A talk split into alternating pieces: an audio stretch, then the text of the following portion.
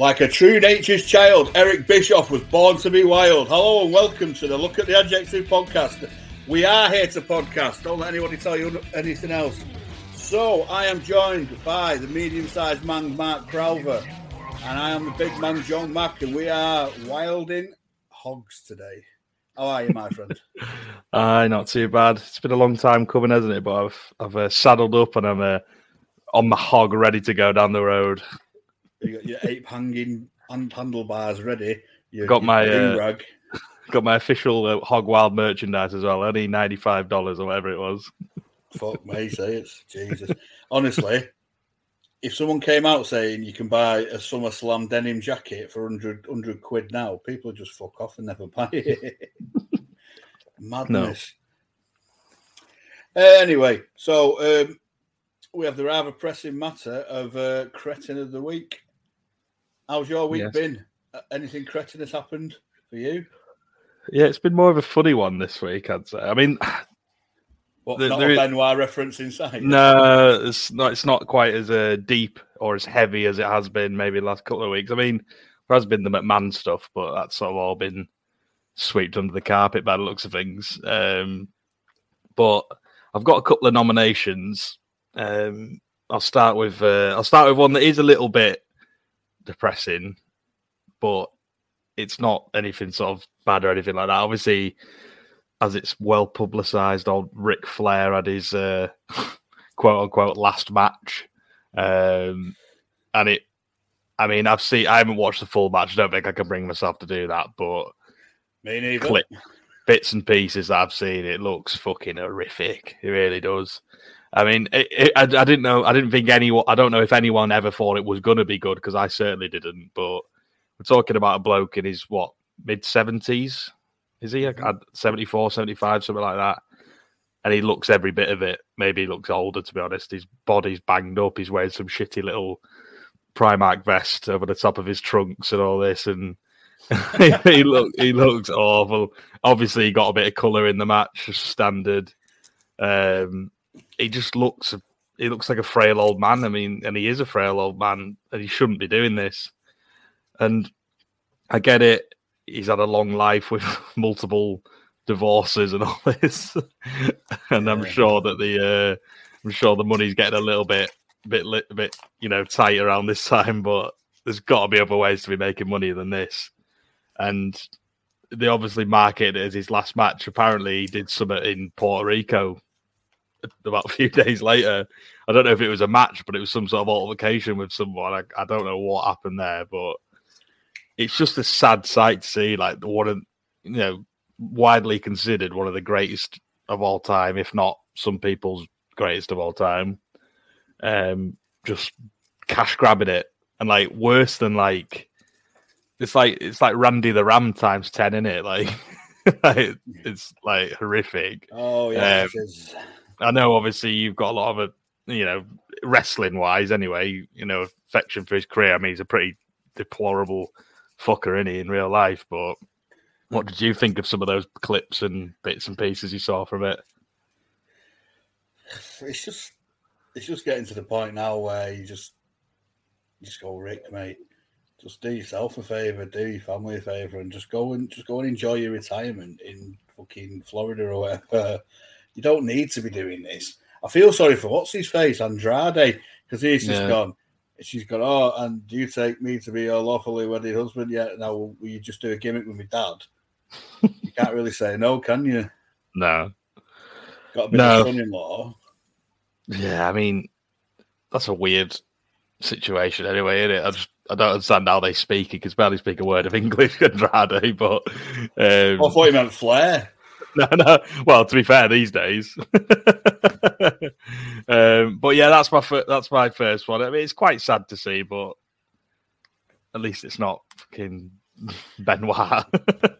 uh, he got he got he got he got a turnout though, didn't he? oh yeah, there. yeah. There was like VIP section at ringside on the Taker, Foley, and a few others as well. Foley and Bret, two people who's had like notorious, you know, issues with over the years. Mm, yeah. But That's... like Taker's probably sat there going, "Fuck's sake, mate! Didn't we do this like 15 years ago?" That's what I mean. Like uh, to me, to me, his last match is always going to be the Michaels match because that's perfect. You know, obviously, not not in terms of a technical match, but just as a story, it's the perfect send off in it. You know, true. But and that was what fifteen years ago, something like that.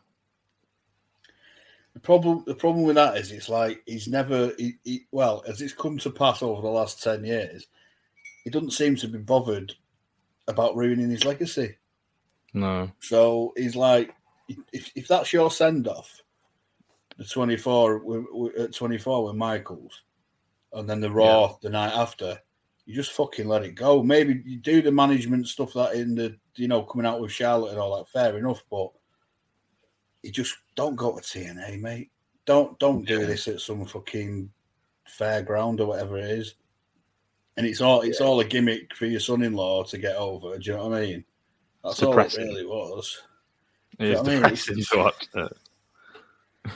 sorry for him in a way that he's got Conrad Thompson as a son-in-law, who's like he's probably going, "Come on, Ric, everyone see your last match, but I've had my last match, but yeah, but not your proper last match, not when you're nearly dead." Do you know what I mean? I don't know. I reckon it's the way around me. I reckon Flair just can't get away from it. He can't stay away. Yeah, probably. Um, yeah, it was. It's just. It's just horrendous, isn't it? I mean, he just looks like he looks like someone put a blue top on a scrotum. is what he did. he looked fucking awful, didn't he? he really did. And, really and did. then it looked, and then and then at the end of the match, it's like someone caught said scrotum in the zip, and it's just bleeding like fuck. and, oh dear. So Sorry. yeah, it's dreadful. So you know what I mean? Let's let's just watch him now. Not at his peak, to be fair. We're going to be watching him when he's sort of he's winding down his peak and he's getting into still got the, the odd gem in there, hasn't he? He's still got the odd gem, but I mean, let's let's just think of Ric Flair being a sleazy guy in the eighties instead of being a sleazy guy in the in the twenty twenties, because at least then he could cut a promo and fucking wrestle. So yeah. uh, mo- moving slightly on, I've I've got one. It's it's not on the level of that. I, I struggled for him. I think you uh, you got him. So um, old uh, Happy Hunter Hearst was on uh, Logan Paul's podcast the other the other week, last week, this week, whichever day it was, um, and he was talking about wrestling and Vince, right? And he he made a comment that said, uh, "Pre Vince, wrestling was a tiny little thing happening in bars." So no, it wasn't. So, so, so basically, before the before he's like national takeover in 83, 84 maybe. Yeah, everyone everyone was just in some backwards little hillbilly 200 you know 200 capacity building. Nobody drew fuck all. You know, it's it was just what a ridiculous statement from someone who was who is supposed to be a quote unquote student of the game, works with the guy that draws the money, do you know what I mean? What the fucking? Yeah. Do you know what I mean? What What is that about? Honestly, it's like I know Logan Paul probably don't fucking know anything about wrestling shit from Shinola in terms of the history and stuff, but fucking hell, mate. I know you should just, just say, just say to him, it'd take me all day and fucking three more days to go through it all with you. Just say that. Yeah. I think he's with that. I think he's obviously just trying to put his company over, but it, it, it's a really sort of brain dead comment in it. Um, but I think with that, I think it's quite a credit to him because he's basically the head honcho there, and he the booker now, and whatever you want. I don't know, head of creative and all that. At least he's actually going on a podcast, whether it's fucking Logan Paul or not. He's talking about it. When would you have ever seen Vince going on? I mean, yeah, I, I, think I think he was on McAfee, but what's that like after 40 years of doing it? You know, he's got I mean, I'm not a face after all that, though, hasn't he? He's got to try and put the company yeah. over and do some damage control. I think. Yeah, I think so. I think that's what he's trying to do. He probably doesn't necessarily believe that, or he'd be. He know surely he doesn't believe that. I mean, he's been around the business for long enough to know, hasn't he? Um, but yeah, I think he's just trying to put out put over the size of his company and the magnitude of what they do in wrestling. I think is a bit of a yeah. a bit of a shitty statement there. To be fair, it just baffled me. I just thought he was a bit of a moron for saying it. It was just, you know, there's enough people. He he, he should know. he's savvy enough to know that there's enough people who will jump on that one comment, like me, Yeah. and go, "Fuck you on about, mate." Do you know what I mean? And yeah, I think sometimes I think he's he's a bit too company, and it's like don't you don't have to worry, mate. Vince isn't there anymore. I know he's probably still pecking his head on the phone and that, but you know you don't have to. It's they've they've, they've unbanned the word wrestler and wrestling. I know. I know, yeah. To be fair to, Which to Helmsley, he he booked the only thing I watched in wrestling for three years, four years, or whatever it was with NXT. So he's got. He, I've I've got hope in the fact that he can bring them back to some quality. Whether he's just he's just going to put all the stock in all the NXT guys, I don't know. Maybe he will, but Yeah, but half of Um, them have fucked off and signed to five year contracts, aren't they now? So we can't get like yeah, Cole and, Cole Cole, and- O'Reilly and all them back. He's yeah, he's got like mean- Ciampa and things like that, and what's his face on the other brand? Uh, he's just brought him back, and he um, Karrion Kross. Karrion Kross. Yeah, sorry. He, He needs to get Ciampa away from the fucking Miz though, doesn't he? Jesus wept. Yeah, definitely. Ciampa's. You could put you could hang your hat on Ciampa for as Yeah. a as a heel champion or even as a babyface. Like he, he could do He's it both solid. really. He's a good He's talker. solid, well. then this is this is Vince all over though. It's like you don't watch fucking NXT. You see Ciampa in NXT, and then he goes right. We'll call him up. What have we got for him? The Miz, because that just works, right? Fuck off. Seriously, yeah. Um, Helmsley, I'm hope I'm hoping I'm hoping something good comes out of it. SummerSlam was decent from what I've from what I can gather.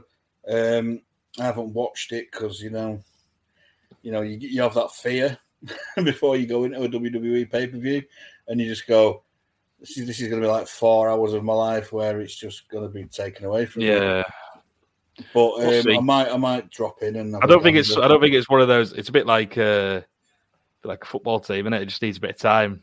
Give it a bit of time, a bit of money. trust the process. Trust the process. Trust Erik Ten Hag.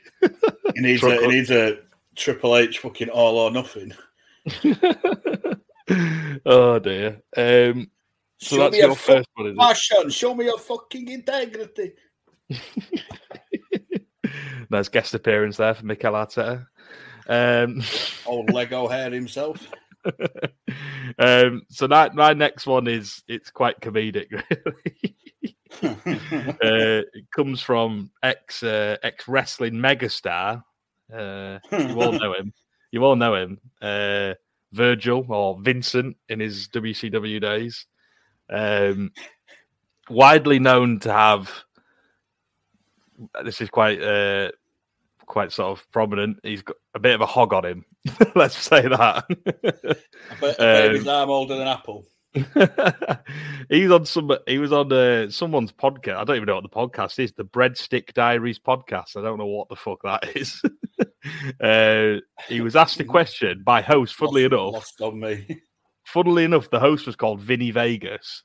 You know, this podcast is quite heavily inspired by Mr. Kevin Nash, and that's one of his former gimmicks. Vinny Vegas asked him this question. Apparently, he said to him, "So, uh, what's your, what's your number, Virgil? How many girls have you uh, have you girls over over your years?" And he just sort of blindly said, "I don't know, maybe like worldwide, probably a million, a million. Okay, so you look at that, your first statement, you think, "Fucking hell, that's a lot." But uh, me, me being me, I had to go and do the maths. I'm afraid. He's 60 years old. 60 years old. So from birth, he would have had to have had sex with 46 women a day. Uh, and obviously, you probably take off 12 years, 12 to, I don't know, 12 to 15 years of that before he became active.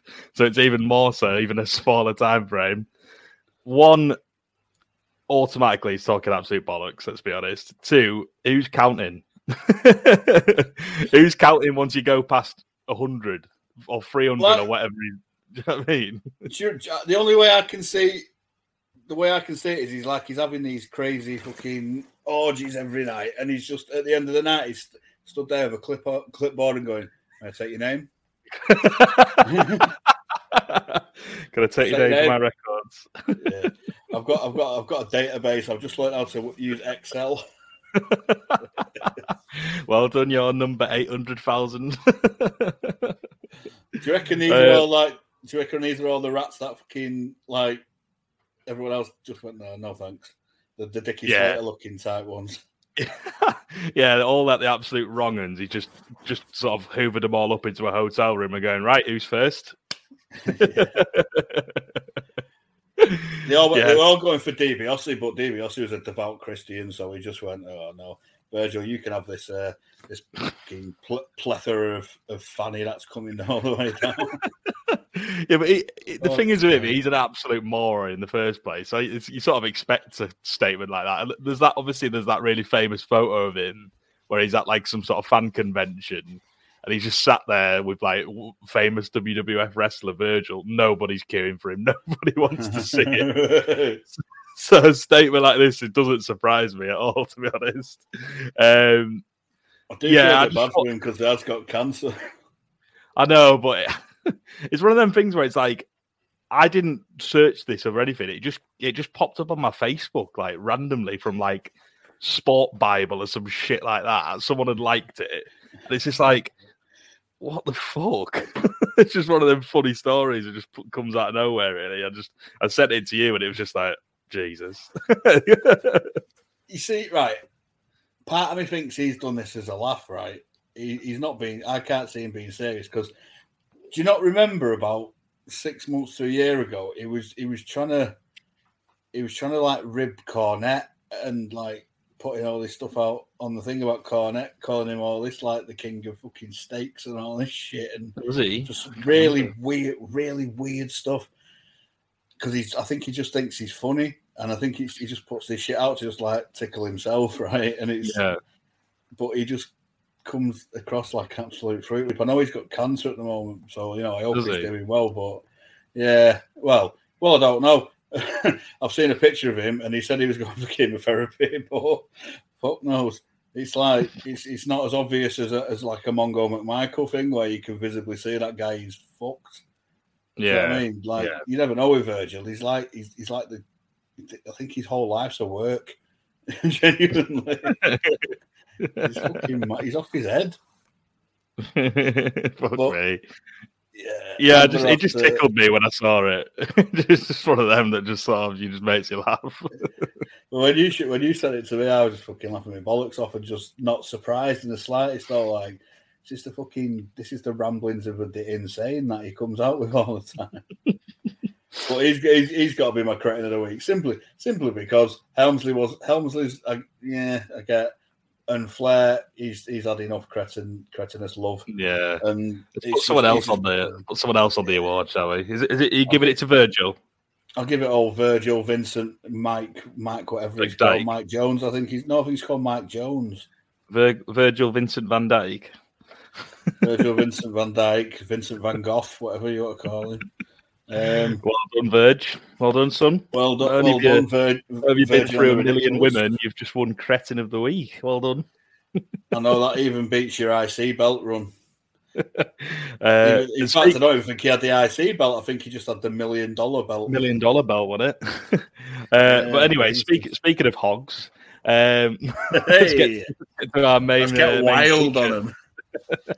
let's go wild on these hogs, man. Let's get let's get to business. Um, what we're here, what we're all here for. Um, Well, what we're here for first is get your motor running, head out on the highway. Eric's looking for adventure or whatever comes his way.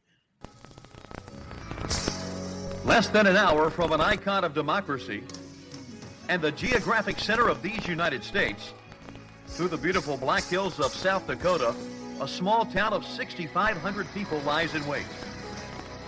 Since 1938, enthusiasts have gathered here for something more than just riding a machine between your legs. It is known simply as Sturgis, the motorcycle rally of the world. A quarter of a million bikers are jammed into this small town for racing, festivities, and the biggest biker party on the planet. New to the mix this year, World Championship Wrestling arrived, proving that this annual event will truly be hog wild. Let's do this shit. so we got uh, we got to uh, Eric's sort of dream is uh, what he'd been building up to for weeks on weeks and weeks on Nitro, and he Um, wasn't even on it. No, that's the strangest thing about it. He was too busy in the crowd, wasn't he? He was just he was out and about like testing out Harleys and stuff. Um, No- so we're at here we are at leather. Sturgis, WCW Hog Wild, 1996. Before Um, that, did you see the disclaimer that they put on? Said all the views of the NWO don't necessarily reflect WCW. I liked it. I thought that was great. Yeah, that was it makes It look makes it look really legitimate. Separate entities. Yeah, that was good. Yeah, hundred percent. That was good. And then uh here we go. We It shows Mount Mount Rush Mount Rushmore, an icon of democracy. Is it? Is it really? It's just four fucking faces on a on a rock. And then it says since 1938, uh, this convention has ruined the peace and quiet in Sturgis. It didn't say that, but it fucking I bet it did. It was atrocious. Absolutely atrocious. It was very, like- about patriotic look back at the history of this stupid event, wasn't it? It was Yeah, like, it was this, this is what it's all about. load, load think, of wrestlers on honest, bikes. If you, No if you listen really carefully, though, you could just hear the sound of Eric fapping away in the corner. I don't know if you, I don't know if you heard that. It might have been just me. Um, Polishing his headlamp. um, we even got a little clip of Eric on his uh, on his hog. I don't know if you saw that. He was he was Yeah. motoring away, loving it, loving it. Saw them all with his dyed hair in the wind, no helmet. Shame, shame Yeah, nobody went dangerous, over a stone or something, bumping the road. Sturgis is alive with the sounds of Harleys and alive with world championship wrestling. Ladies and gentlemen, welcome to the Black Hills of South Dakota. Welcome to the 56th annual Harley Rally.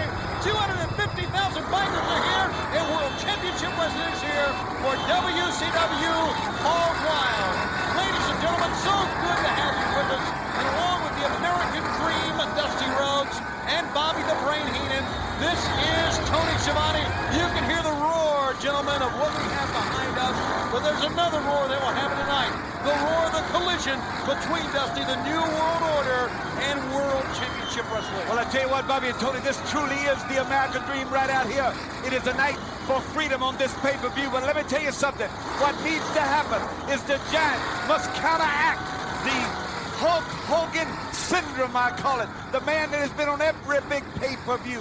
The man that has record crowds throughout the world. The man with the experience. And the man that sold out, sold the world out. The Giant now must carry the banner tonight at Hog Wild for WCW, Bobby. But we uh, we eventually got away from that pretty fucking cringe-worthy little package, and we get to um, the announce team, and um, boy oh boy, Dusty is back. But what on earth is he wearing? Well, um, I've put Dusty and Tony look like rejects from the Blue Oyster Bar in uh, Police Academy. And uh, Bobby, Bobby Heenan, business casual.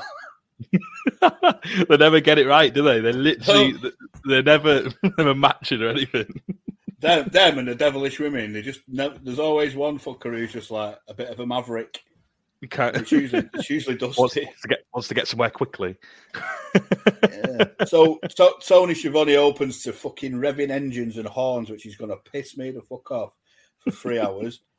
And it's like, and he puts over this wet dream of Bischoff's. Like it was, it's the greatest thing. But you can tell by his face, he's like, He's not "Be into here." it. Heenan don't want to be there either. Yeah, he Dusty's just like, I'm happy to get a job, Daddy. Yeah, does will just do anything, mate. Like he's not he's not bothered. He's just happy to just talk shit for three hours. The fucking bikes are just the most, they're just the most obnoxious fucking vehicle on the planet. yeah, they, they get they get fucking worse as the as the event goes on, don't they? Especially in one match, which was quite unsavory. But we'll get to that later. Massively unsavory. Um, so opening contest, which was you know quite quite on paper, could you know could be quality. yeah. Cruiserweight Uh, so- titles on the line. Sony says that uh, this is the biggest thing in our sport as well. But everything that happens in WCW is the biggest thing in our sport. So Tony Schiavone, everything says it every fucking time. I know, I know. He's very much a company man, isn't he? Schiavone absolutely loves it. Um, just don't get him. Just don't get him. That's all. Even now, um, It's the, it's the original Michael Cole, isn't he? yeah, Yeah, he's a little bit. I think Michael Cole's a bit better than him, though. To be fair, You That's can't saying get much worse, can you? no. Um, but yeah, so opening contest after a bit of obviously back and forth between the announced team, they're going on about NWO and all sorts. We get a cruiserweight title match, which was between Rey Mysterio Jr., the champion, uh, and Ultimate Dragon. But were they were they were they not allowed to call him that or something? No, no, sorry, it's Ultimo Dragon, but they were they called him Ultimate Dragon, didn't they? I don't know if there was sort of was there any copyright infringements there or something, or I don't know. You know, I don't know if it's some. I don't know the chronology of it. It could be that he possibly just refined his name at some possibly point. Possibly for no like the. American audience or something, just changed it. Po- Possibly, yeah. Um, I, I, I don't know too much about the guy. To be fair, Uh, he's. Uh, no. I know he's like a legend, like a sort of Japanese legend, but you know, other than that, Japanese, it's, Japanese Mercedes. he is. He is a Lexi. He really is. um, you'll be happy. Mike Excalibur Tenay was back for this one. Um, back and Oh, back and better than ever. Um, Rey came out and he looked like Spider Man. He looked fucking mint. Yeah, he was. Man. um, it's so strange though, isn't it? When you get an event like this where it's like bright daylight for the for like the opening like couple of hours. Like it is an odd sort of Yeah. setting for an event, especially a pay per view. But we've had that at the Nitros when they've been at, at Disney. Do you know what I mean? That's always started in the in the daylight. It's odd. Yeah, I mean, it doesn't feel. It doesn't. Uh, to me, that doesn't feel as like as bad because it was a TV with a pay per view. Like we know Yeah. when they do WrestleMania at like big open stadiums in like Florida or whatever, and it's like daylight for the first like two or three hours. It's always an odd one for me, anyway. Um, Because we forget that that's filmed in the afternoon in America, where we're watching it at two in the fucking morning. So that's it. Yeah, that's it. It's it's a strange one. Um, first ever meeting between these two guys, apparently. Um, I find I, I find that hard to believe that they hadn't crossed paths, but apparently so. Um, Bobby Bobby does well to sort of harken back to the attack from the outsiders a couple of weeks beforehand, saying that Rey can't be hundred percent. He obviously got launched into the to the trailer by Nash. Um, crowds chanting USA, but like I know Rey is American, but like he's not he's, he's not billed as as American. so like Yeah, so like is that is that like is I that think that's a racist. Uh, Yeah, it could be, couldn't it? That's what yeah, I we- saw We it don't want to see you two fuckers, kind of thing. because obviously not. Rey is was, was he from San Diego or something like that? Yeah, something remember. like that. Yeah, But they don't know that. so but they're he is, having- he is obviously Mexican heritage. So yeah, of course. Um, what did you think of this opening contest? Um, it was fairly short. It came in just just over eleven minutes. Um, I thought they both looked great. I thought they looked really colourful and superhero-y. Um, Yeah. but it's another it's another cold cold match. It was you know purely for the in ring. There's nothing nothing else There's to it. Yeah, I thought that Dragon Ultimate Dragon would remove that neck gimmick because how the fuck can you wrestle in that neck and shoulder thing that he does? It's mad. Um, yeah, it's like you like you alluded to. It was their first meeting, but they had tagged together. yeah. It said uh, there was nice grappling and mat work to start. Um, there was a nice old uh, arm drag, eight point five on the steamboat. It was uh, Yeah. nice. Rey starts working the legs, which is smart because he's he's against a taller guy. Um, then the race, the redneck racing shit starts early, chanting USA, completely pointless having this here. I don't understand. I don't understand why they even fucking bothered. Oh, Eric Bischoff, that's the reason. They both do backflips. Don't know why. Exactly. it's fast. There's kip ups. The crowd still chanting USA. Bunch of cunts. Um, Ultimate Dragon, lovely drop kick and a, a running power bomb. No cover. Uh, does a modified figure four. Uh, then you mentioned Liger's brain tumor, which uh, which was weird that they dropped that in there, but they did. Uh, it was slower than I expected, but it had like it was like the Eddie, um, the Eddie match with uh, what's his face, uh, Pat Tanaka in a mask. What was he called? No, no, no. Oh, what was he uh, called? I know you mean El El Ligero or something. That No, he's like El Gato. El Gato. El Gato, that's it. Yeah. Uh, Sorry. it was like that. It was like slower than a burst of speed. Um, it's a nice crucifix backbreaker and a reverse surfboard by Dragon. There was some really nice stuff in it. I mean, springboard drop kick and plancha by Rey gets the first pop of the night. That got a big pop, and that's when I realised that the fucking there's a massive drop. There's like an Yeah. out, bit outside, and this fucking giant ginormous drop. Mad bastards. Um, That was a crazy dive by Rey. Yeah, I'm surprised he did that. man. I'm not. They're all off their heads, aren't they? So this is the problem with Lucha. If you're doing this shit, you're gonna you're gonna run the risk of doing something mental. Uh, top rope rounder gets uh, the second pop. Rey's uh, Rey's getting over slowly with him, but you know they're, they're there and they're watching, and they probably can't be asked with a lot of it. But when they're seeing all these high spots, you know, people people warm to high spots. Yeah. Uh, springboard. There was a springboard cross body into a into Dragon's drop kick by Rey, and it just took him out completely. It was a nice kick. Skinned the cat, and then he skins the cat, evading Rey, and then it- like he did a dive combo with it, which was quite cool. Uh, German with a bridge, lovely. Germans with a bridge, anything with a bridge does me. They always love it. don't they? And then um, an Asai moonsault by Ultimate Dragon, the original Asai moonsault, because he invented it and Jericho nicked it because his last name is Asai. That's all I know. oh, you mean the Lionsault? The, the one that Jericho No, that, the same the, the Asai, Asai moonsault. Yeah, the it, it- that's what Jericho calls it, doesn't he? The Lionsault. Yeah, but Yeah. he originally he originally did it. Um, I didn't know that.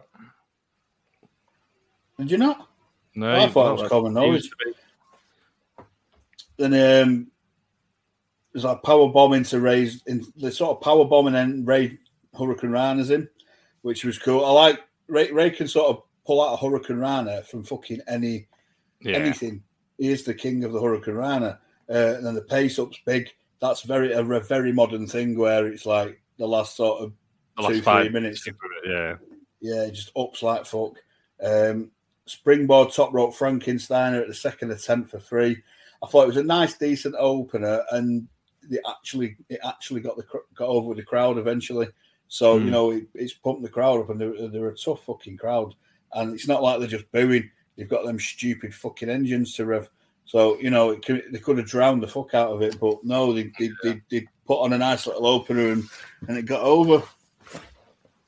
Yeah. What about you? What do you reckon? Uh, yeah, I'm a bit similar to you. I mean, I thought it was a little bit messy at times, but there was a few little bits and pieces that were, you know, I don't know if that's just whether it is because they've touched for the first time that there's just there's going to be a couple of TV issues or whatever. Um, Possibly. I, I love watching Rey though. You know, you're always gonna get you're gonna get excitement out of it no matter what, whether it is there is a couple of odd little bits and pieces that are a bit off. He's just so in he's he's such a I hate to use this this term, but he's such a generational talent, isn't he? He's like the ultimate. He is, he is like uh, I u- we use that use that in football every every five minutes these days, but like he is. I mean, this is what twenty odd year. Well, twenty years ago is it? Twenty more than twenty years ago. Sorry, and He could still- years ago. still, even to this day, he's still got it in him to do stuff like this. He's an absolute, just he's an utter legend. I think he's he's so underappreciated for what he did for that sort of style of wrestling, and like the And way, like, longevity. Yeah, and like you, he, he's still going now, and from as far as I can know, he's he's met, he's probably had injuries over the years, but he's never had anything serious, and that sort of speaks to the the sort of talent of him that he's he is even though he does this mad shit, he is still pretty safe. And he's he's the ultimate Yeah. professional. He's not a Sin Cara by any means. Apart from Um, that one guy that is six one nine and then uh, and died. you joking? Don't you not know about that? Shut up, man. that? Honestly, no, seriously, Google it after Perro Aguayo Junior. I think he was called. Um, but Are you yeah, having me on here? No, I'm gen- genuinely. I think he's six one. From what from what I can gather, it was a while ago. He's six one nine. The guy in Mexico caught him with his knee brace, and the guy had some sort of aneurysm or something. That makes I'm me look even stupid, doesn't it? Fucking Not hell. Honestly, after after this, Google Google it, and I'm, this isn't laughing at a guy dying. This is just laughing at Mark dropping a clanger. So That's before my time, so let me off. it was Um, about, about about six years ago. But um, no, it wasn't. I swear to whatever's upstairs. Shut up, man. That's mental. That I've never even heard. I how could that have? How could that have passed me by? I don't understand how that's passed me by. I'm pretty sure it was him. It can't be, man. You're talking shit. Uh, I mean, anyway, I'd, I'd, I'd Google it, but I don't like dead air. uh, anyway, back to the match. I thought, did you notice that they did that annoying thing that I, it's a real like bugbear with me, where like they fuck a spot up and then they do it again for the finish. Yeah, I hate that. I can't stand that. Just do something else because it just it just shows that you fucked it up the first time. But it, it, was all right match. Like you said, it was it's a tough fucking crowd, and to get them into it, then you've done all right. So I enjoyed it. It wasn't as good as Rey Rey's other matches that he's had, like with with Dean or with Eddie or whoever else. Sorry, not Eddie. Um, who else was he in there with? Um, what was that other guy who was in there with the big fucking Brian May hair? what was his name? oh, uh, Psicosis. Yeah, that, that was they. They were better matches. yeah. Okay, so here we go. In 2015, Mysterio was wrestling in Mexico during a tag team match. During the match, Mysterio hit Pedro Agu- Ag- Aguayo Ramirez with a flying kick. One of um, one of Mysterio's most memorable moves. When Mysterio connected with Ramirez, he fell unconscious on the ropes. When it happened, no one realized how serious uh, Ramirez was injured. After a few minutes, they realized that Ramirez was unconscious and stopped the match. Ramirez died in hospital the next day. That's ma- I've never heard that story. Fucking hell, that's crazy. I don't know how that sort of passed me by. Um, yeah, Honestly, I, I thought you'd have heard of that. that sounds to me though like one of them absolute freak accidents. Oh yeah, Like- hundred percent. It's not. It's not. He didn't do it on purpose. Yeah, it's like, just. Do you know what I mean? It's just one of them. Yeah, Well, you got a that's knee crazy, brace and you're doing that. It's gonna. You, you catch someone with a fucker, it's gonna hurt, isn't it?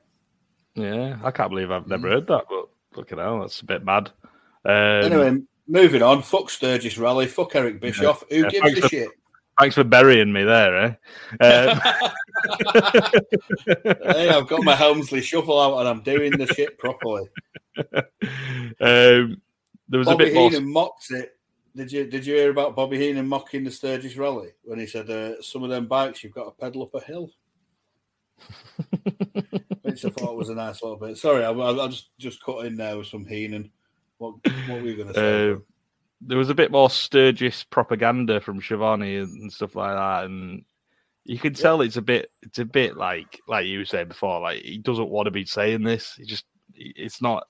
From what you can gather from Schiavone, he's a bit of a, he's an all right guy by the looks of it. He's a bit shit on commentary, is but he sounds like a decent-ish bloke. Can't imagine this is his sort of crowd. no, Um, notorious, notorious shagger as well. million, about- million, he's is it? Well, he's got about hundred kids, hasn't he? Has he? Yeah. you- have you never heard that famous Arn Anderson quote where he rocks up in in a in, in like a minivan to go to the airport and he opens his door, he gets out the door and you can hear about fucking ten screaming kids in the back of this minivan and he closes the door and Arn Anderson walks up to him and goes, "Fucking hell, Schiavone, eh? you've got enough cum in you to shampoo a buffalo."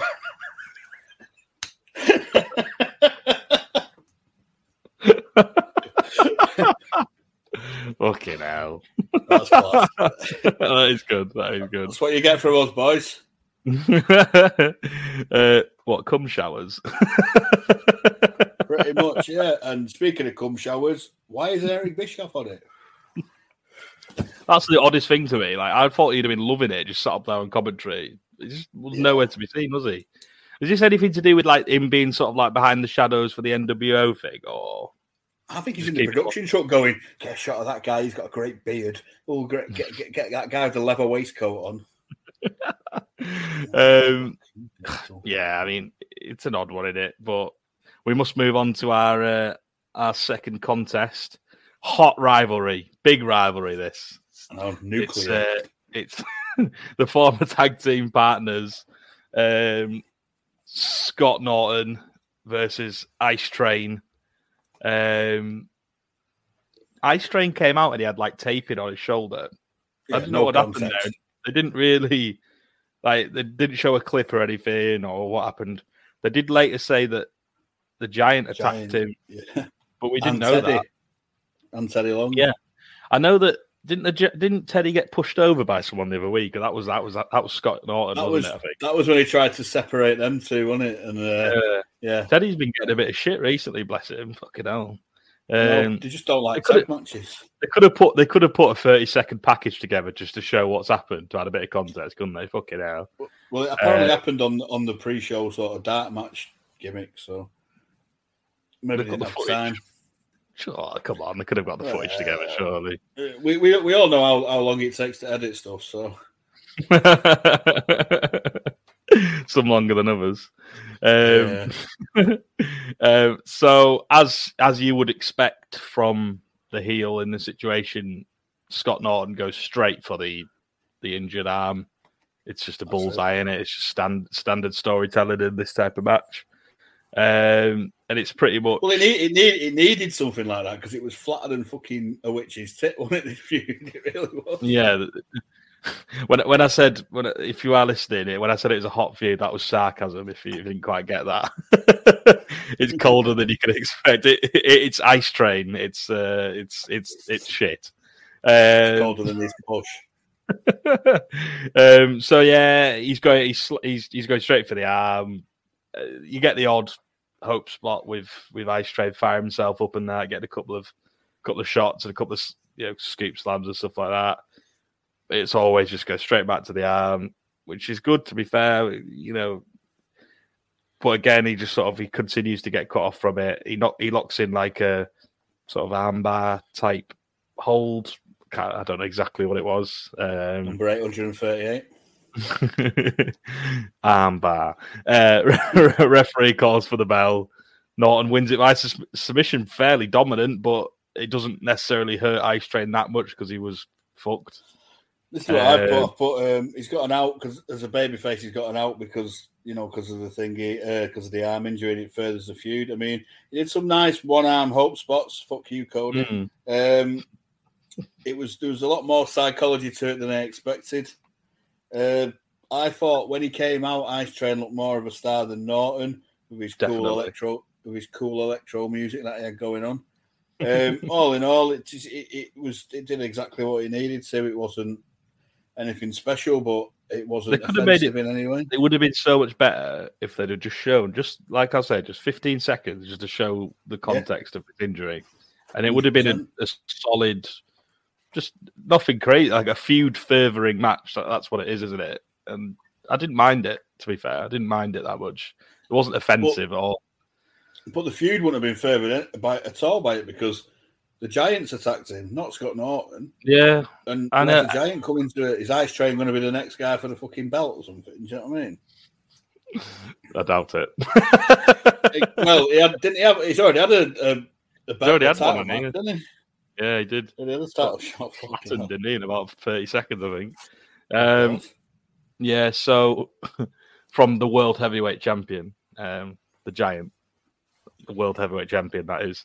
Um, he, don't, he don't like to talk about it though, does he?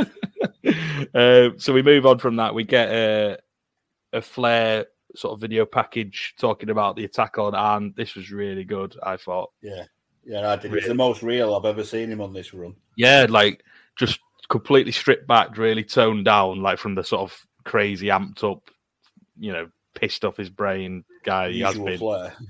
Yeah, like really serious, nice and refreshing, like I say, compared to the sort of hyperactive character he's been playing. And he says like some really good lines. He said that no matter what what the situation where he is, he's always going to be there for Arn, his best friend, and all this. And he said that the Horsemen and NWO can't cannot coexist. So I'm expecting some sort of war games down the down the down the road somewhere. I don't know if that happens. I'm sure I'm sure it does at some point. But Well, F- Fall Brawl is War Games, our next pay per view. So Well, maybe maybe that was a subtle setting up for it, so we'll have to see. Um, unless What do you reckon? and guts match. what do you reckon? I thought it was great. I thought it was the, the, the most real I've, I've seen him on this run. I thought it was legitimate. I thought everything about it was great, and I think it's uh, some nice foreshadowing. I like the whole. It was like an Uber babyface promo, like us versus them. Yeah. You know, we're gonna we're gonna take you down. I mean, spoilers they probably won't, but you know, We'll it was it was nice, nice while it lasted. Yeah. And then and then we get to uh, clearly a match that Eric Bischoff booked in his fantasy world. Um, bike versus bike. Battle of the bike.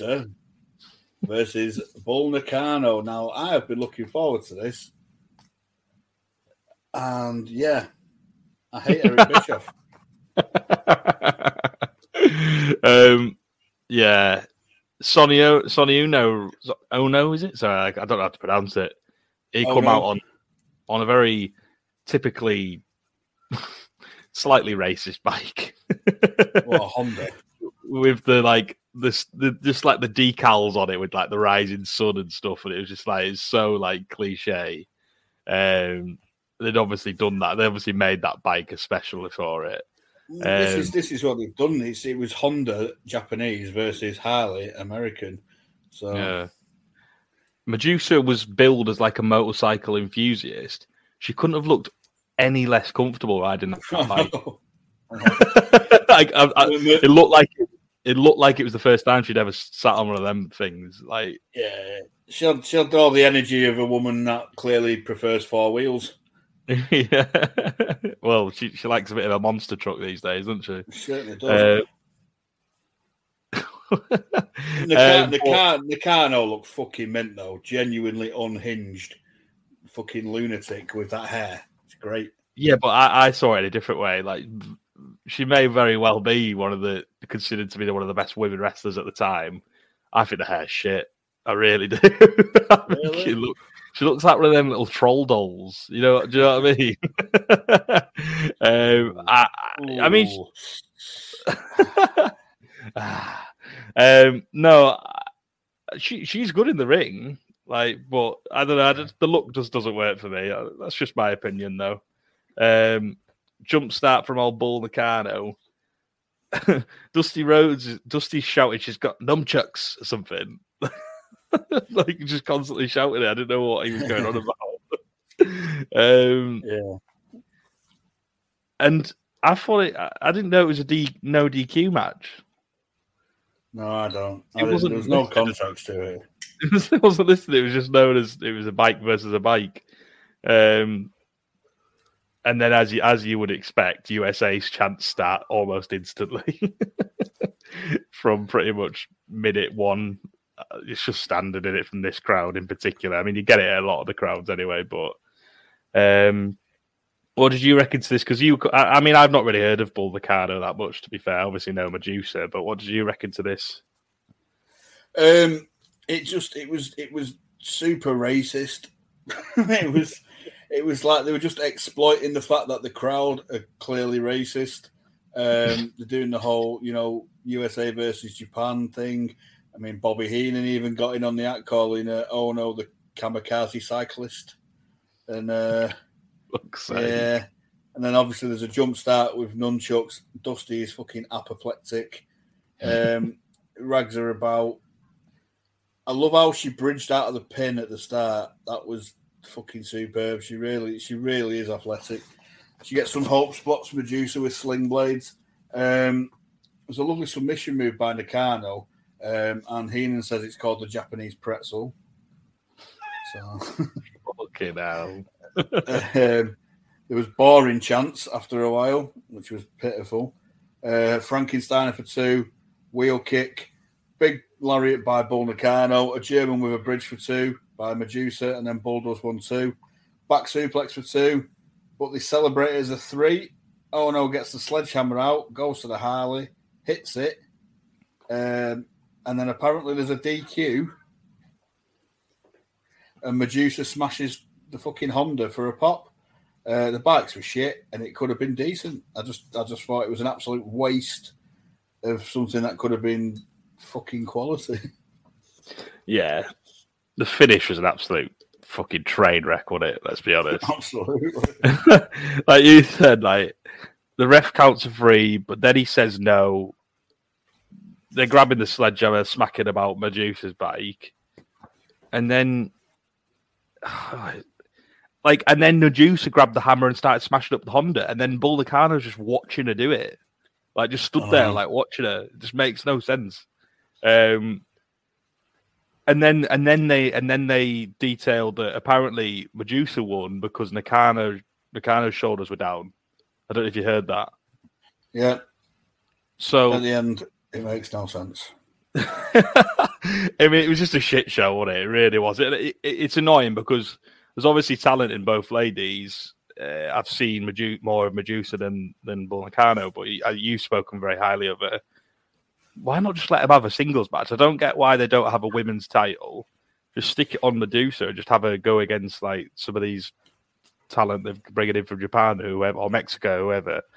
Um, it makes no sense to me. They don't have a women's division, do they at all? They just No. basically have Medusa. it's it's really strange.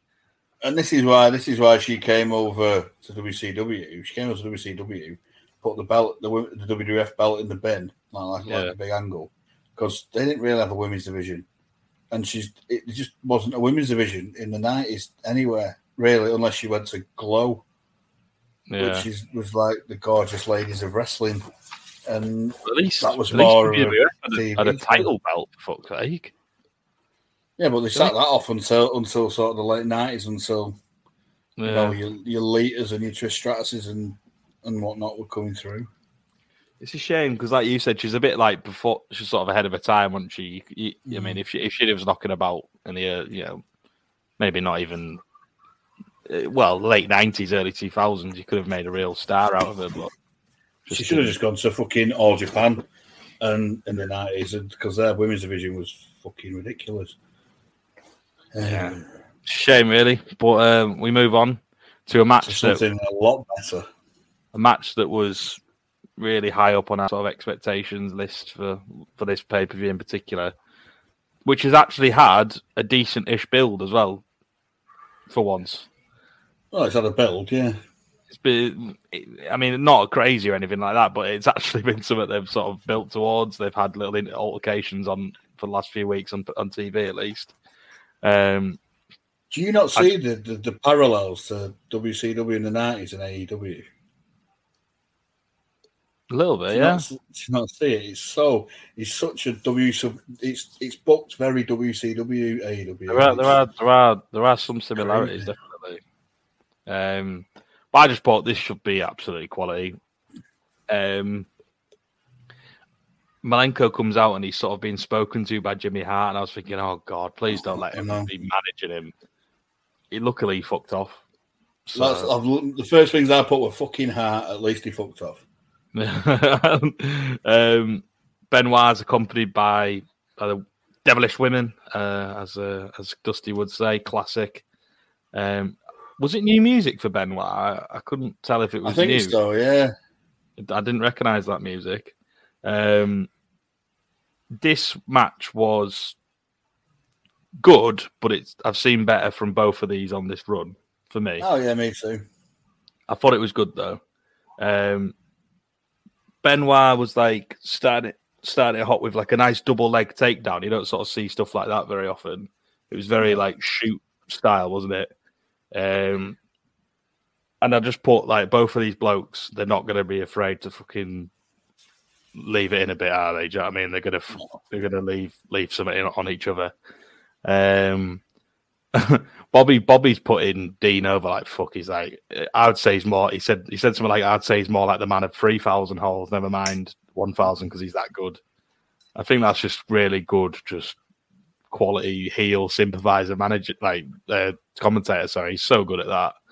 Um, Which is crazy because Benoit should be the fucking heel. Just the way Yeah. he wrestles. should be, but it's just sort of the horsemen are sort of so over, aren't they? That it's sort of naturally they just become baby faces, like the opposing group to NWO, I guess. Uh, Yeah, so it's by just- proxy. yeah, um, there was a there was a good sort of pinning combination, sort of will they, won't they? They did sort of slightly. They, they couldn't get it first of all. The bridge, you know, in the middle of the ring, they they they kind of had a little bit of difficulty getting it in the first time. I don't know if you spotted it, but they Yeah. They but they they, they worked through it. And it doesn't. I, I don't think you know when I was saying before, like that little gripe I have where they do spots again. It didn't. I don't think it, didn't hurt, harm it as much for me here because it's like that's a really difficult move to do. Like especially like that that that bridge in the middle of the ring where you both sort of do you know do you know which spot I mean? Yeah, yeah. Yeah. Um, Malenko, I've said this a lot. He's like an artist watching him in the ring. Like just the way he transitions from hold to hold, uh, arm like just the way just like he'll do like an arm drag and then straight into an arm, like a short arm break, and it's just like it's so seamless. It's like you just don't see that from like he's so he's he's so underappreciated, so under like underrated. I think I don't know if Oh, you had him on when we did our underrated wrestlers and stuff like that. I think you might have touched on him, but he's Yeah. definitely he's definitely in that category.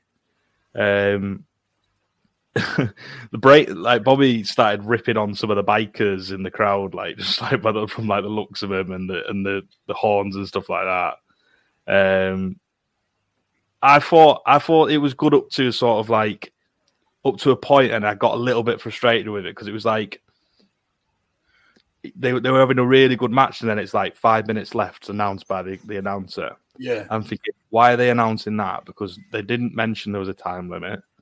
And I'm thinking, right, this is going to a time limit draw then. And I was like, okay, that works for me. And then they restarted it, which annoyed me a little bit. I don't know what what did you think about that? There's no. It's, it's the consistency issue that we have with him. Yeah. With the with the refs as well. Every match should should be when when you announce coming down to the ring. well, blah, this match is scheduled for 30 minute time limit or an hour time limit. Because if you if you announce it for one, nine times out of ten, people are going to go, going- "Oh, it's going to be a time limit draw." Yeah, well, that's that's exactly what of I them. That's why I announced. That, that's why I thought instantly when I heard that I was like, "Oh, there, well, I know what's going to happen now," which which annoyed me because I was really I was getting into it at that point. Um, but I mean, the ma- you can't fault the match. These two are just highest of high quality in the ring, um, and they were having a belter.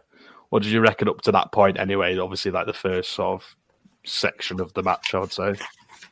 So they've come down with he's come down with Liz and Woman, and it's like I thought, oh, oh, they've not got the memo, but then I realised they're both playing up to the crowd. One's Liz is all in leather, and fucking woman dressed like Uncle Sam. It's like let's go, super fucking racist Yeah. Americano. So obviously you mentioned the takedown, which was really really good, and they just go at each other from the fucking from minute one, punches, kicks, knees, just a vicious start back and forth. Uh, really nice delayed vertical suplex by Dean. There was like quick pins trying to put him put him away early. Um, there was some nasty work by uh, Benoit, guillotine on the rope, and then a leg drop. Um, which so that's just a random move for Benoit.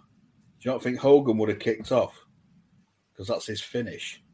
No, because a lot of people, like Joe, when people started using DDTs as just spots instead of finishes. lot- Yeah, but was Hogan-.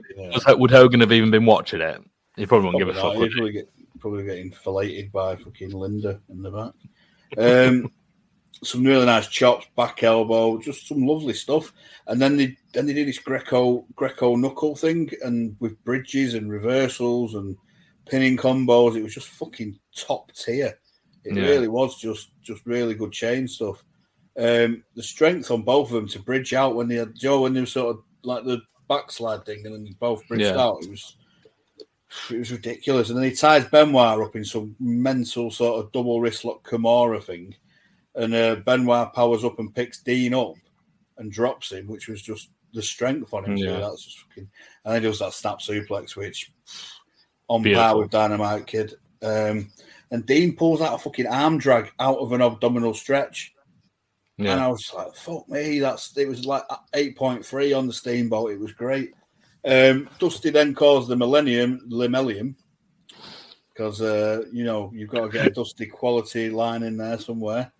It was an Um, absolute s- stunning release German suplex by Dean at one point. Like, oh yes, oh yes. just absolutely just brilliant. Any any suplex with a release as well as any suplex with a bridge gets gets gets my uh, gets my donut jamming, as they say.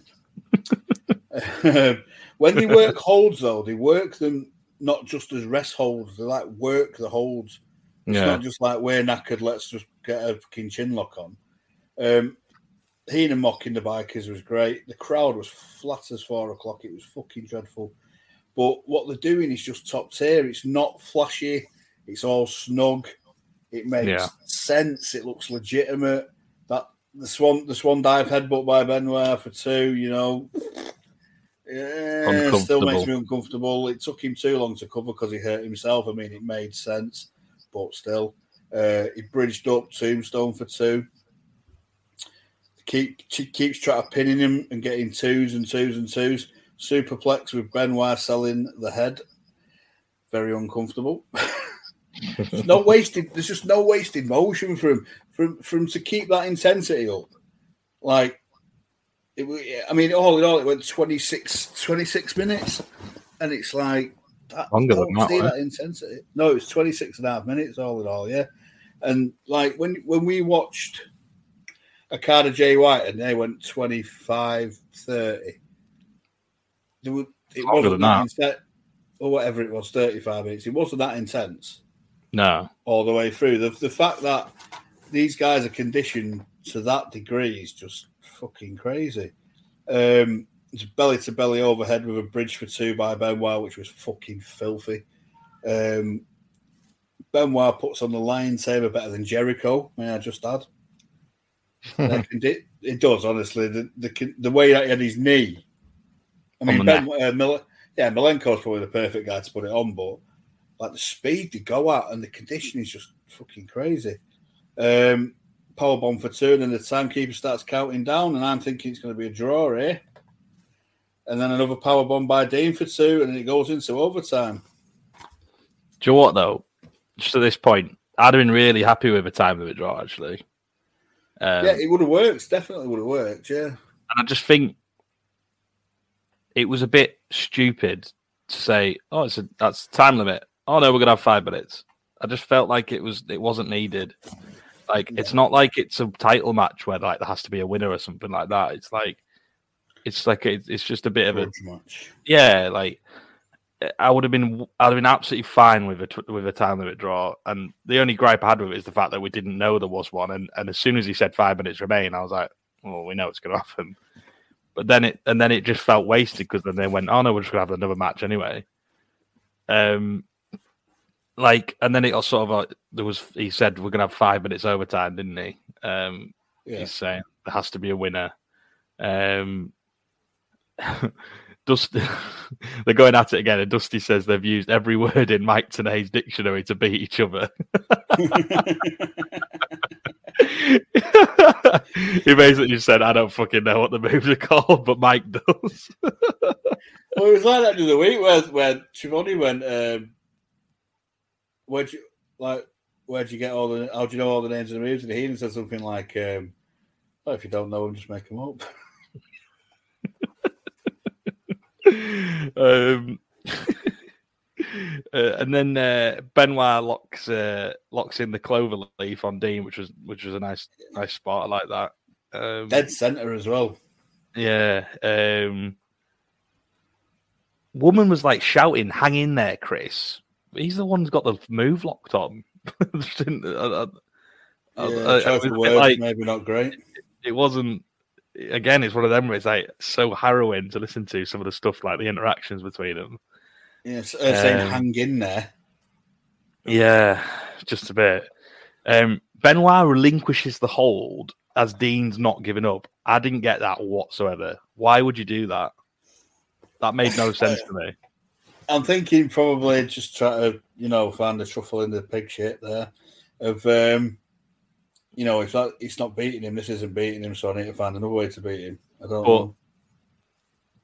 but surely it'll get to the point where he, he can't take the pain anymore. Ella, Ella Austin and, and Bret, you know, things like that. It just it was a little bit of a small gripe with me. Um, clash of heads in the corner again. It's always so uncomfortable watching head stuff with Benoit. It just it's Yeah. just one of them. Um, Benoit has a nice lot of sort of leg scissor hold locked in on, on the left leg of a knee of Dean, which was looked really good. Um, Facials are superb though. Again, he kept letting go of the holds though. I, it, it it was a bit silly for me. This is where this is where I got away from the match. Like I thought the first twenty minutes was really good, and then I, the overtime bits didn't work as much for me. And then we go we go we go with five minutes. We we, we can't find a winner. And again, he asked for another five minutes. I just found it really like it. It, it was a bit jarring for me. Do you know what I mean? I, I lost, uh, for me, I, I I feel like the match lost its momentum, and I felt like that that's just my opinion. Yeah, you obviously you you probably think differently. Um, what what did you think of like these overtime sections? Because obviously, it didn't resonate with me as much. I, I, I really enjoyed it as a whole, even with the overtime stuff. I mean, they still had the same speed and intensity going into the overtime. Like like you said, he puts out pulls out the clover leaf after all them suplexes, dead center. There's an Insigori hope spot by Dean and Ben Benoit bars the leg and works it. The facials on Benoit. For a man who couldn't, he had he had char- like natural body charisma, you know, like with his body language and stuff. Hmm. Like, he couldn't cut a promo for shit, but his facials were great. The intensity of his face, I mean, obviously he didn't know back then how, how real it was. Um, roll up by Dean, and the bell goes at two, which I liked. How they timed it perfectly. Uh, more overtime, the crowd starts to boo. Please fuck off. You're watching a clinic, you knobheads. Uh, Dean works Benoit's leg, and then and then an absolute fucking astonishing dragon suplex for two by Benoit with a bridge. Love it. Big bump and cloverleaf by uh, by Dean. Woman woman's in interfering. Roll up tights for free. Absolute clinic. Fucking superb. And the finish worked for me because you weren't expecting it. Hmm. I just think I, I really enjoyed it. I just think that that last ten minutes just took it slightly out, took it away from me a little bit, which took it away from being like a Ray Dean classic. Um, it didn't need to be. It didn't need to be twenty five minutes, twenty six minutes. It needed. I think. I think twenty would have been would have sufficed. You know what I mean? With a defini- even with that finish, you could have not that brought that finish in because it still doesn't take anything away from from Dean. I just think, yeah, no, the, the finish was fine. The finish was absolutely fine. It's the overtime nonsense that, that, that took me out of it. 'Cause it's like, what's the fucking point of doing like a one-off thing that you do? Like, you never do it. They never ever do it. Time limit. What's the point of doing a time limit if you're just going to fucking have overtime? I just don't get it. It, just- it didn't work for me. Um, fair enough. um, but the match was quality. The in-ring stuff was brilliant.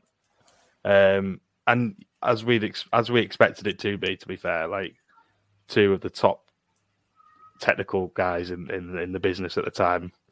Um, and like you said, the, the the finish itself was was fine. Like it doesn't, it gives it gives both. It doesn't hurt either man, does it? That's the that's the good thing about it. They can they can possibly have a rematch down the line. I don't know if they will do, but they don't tend to they don't tend to sort of follow up things properly with these feuds. No, We'll, we'll now probably do see, AEW. no, we'll probably see um we'll probably see him have a match on Nitro in like two weeks, and that'll be the match like just unannounced. It'll just be a random rematch. But uh, Well, one, no, thing, one thing, one thing I will say in defense of AEW is they announce their time limits every single match. So Yeah, and that's that's because they need to because Yeah. like they're going to pull out a time limit draw like um, is it Danielson Omega? yeah, Is that a draw? You, you need to, so it's a surprise. Give them that, but that's what I mean. Like it, it's like you knew what was going to happen. It was going to be a time limit, but then they went back on it anyway. So it just felt like a waste of time doing that. but to me, the only things they really follow up with AEW and WCW is the shit nobody wants to see. They followed up with Tenta fucking Big Bubba Yeah. for umpteen times, and all they're doing now is this Combat Club Jericho shit constantly, or variations of it. You know, Yeah. and it's like they're following up the stuff that you don't want to see when you really want to see fucking FTR fucking leather the Bucks in a third. Well, that's not going to happen. They're turning Oh, turning babyface now. Yeah, because because FTR are babyface. yeah. You Um, know what it is? It's it's, it's Michaels Bret. He persuaded Ma- uh, Bret to turn heel, and then Michaels fucking wanted to turn heel and take all Bret's heat away off him. And they're going to try and take the shine off him. But the problem is, you can't buy the Bucks as baby faces because they're the most disingenuous pricks ever. You know I mean, you know they're just smart. It's like Michaels as a baby face is shit, and He was better than them two, though. Jesus. You, you Yeah, could buy him as a was- baby face better than them two. oh, I don't know.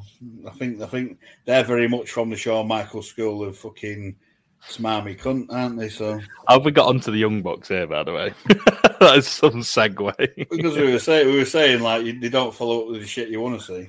I yeah. don't think you want to see the Young Bucks. I just want to see FTR beat them. Yeah.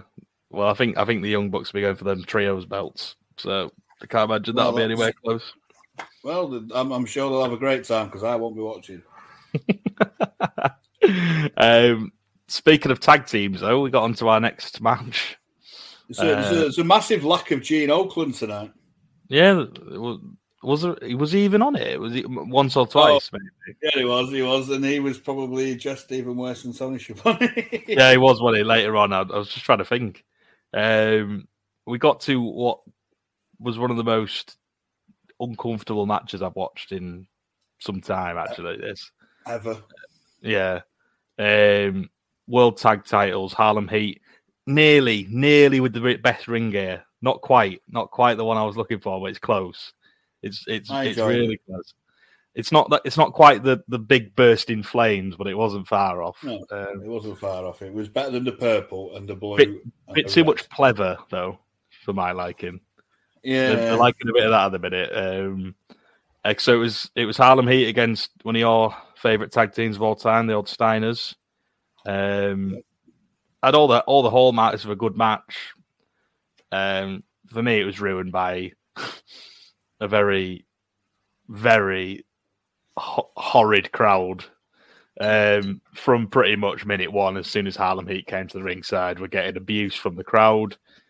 Obviously, racial abuse um, from these obviously rednecks, whatever you want to call them. I don't know what they were, but it was it was unsavory. What do you? I mean, there's not. That's the only thing you can really say about the match. That's the only thing that really stood out for me. It just ruined the entire contest because of the, the crowd.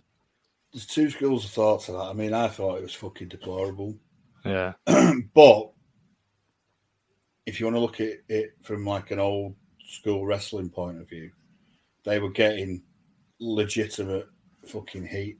Mhm. It was the wrong kind of heat for the wrong reasons, not because they are bad people, like you should have, like they should be getting heat for. Yeah.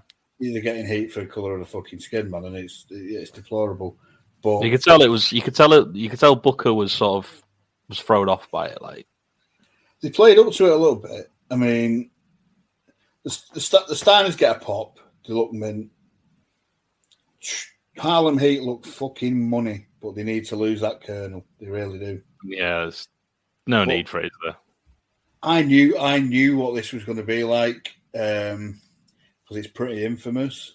Hmm. Um, and I've put, I'm not looking forward to the racism. Um, they get booze. I mean, the fucking rednecks horns and rev, revving it, and Booker plays up to it a little bit. Uh, You can see like you, it, you get sort of close-ups of some of the crowd just shouting. You can you can sort of work, make out what they're saying. yeah, it's and really- it's not nice. really It's bad. good. Um, But, But yeah. you know, but this is the problem. Bischoff might love his fucking motorbikes, but the scumbags that fucking drive them ninety percent of the time are these Hmm. fucking backwards fucking hillbillies who you know still think fucking segregation should be the fucking Yeah. you know suck, suck de him and rigueur. Yeah, completely, and it's Scott, Scotty Steiner goes on a tear, and the, and Harlem Heat regroup. Um, Scott Scott shines. He's he's over with the crowd, but for completely wrong reasons. Literally because he's white. Um, Stevie Ray gets the heat, literally. Um, uh, Yeah. Scott Scott does a really nice exploder. Rick comes in, more revving shit. Uh, Sherri's losing her mind outside doing the heel manager thing, but I think even she knows that you know she's pissing in the wind. They're not they, they're not getting heat because of the bad guys. Um, Yeah. Monstrous belly to belly by Scott Steiner. Um, I thought Harlem Heat were doing some really good heel work. To be fair, playing up to it, they shouldn't have had to, but Yeah, you know they they, they, they sort of em, embraced the heat. Whether they could hear what they was, I'm pretty sure they could hear what they were saying. But um, yeah, it was it was just fucking disgusting. Uh, Big Rick Steiner spine buster, hard bump out for Rick. Um, Sherri rakes Rick's back and does a more convincing back rake than the fucking Young Bucks and fucking what was he called? Phantasmo. You saw it and you know it was dreadful. yeah, yeah, Harlem Heat Harlem Heat cut off the ring uh, and Stevie works over uh, Rick. Spinaroonie, side kick, nice tag work. Um, I mean, the bikes are fucking ruining it. Like the, the humans that are riding the bikes are fucking ruining it. Uh, big Scott Steiner comeback, big belly to belly. Um, Colonel powders Scott and canes him. I mean, he also he also he also powdered Booker. That's what I meant. Yeah. No, he powdered Scott, but he got he got Booker as well, didn't he? Um, it was decent, but like the whole thing just left a fucking sour taste in my mouth. Do you know what I mean? It was Yeah, like in a vacuum as a wrestling match, it was decent, but yeah. you know, There's, there's the crowd can make or break a, a show or a or a match, can't they?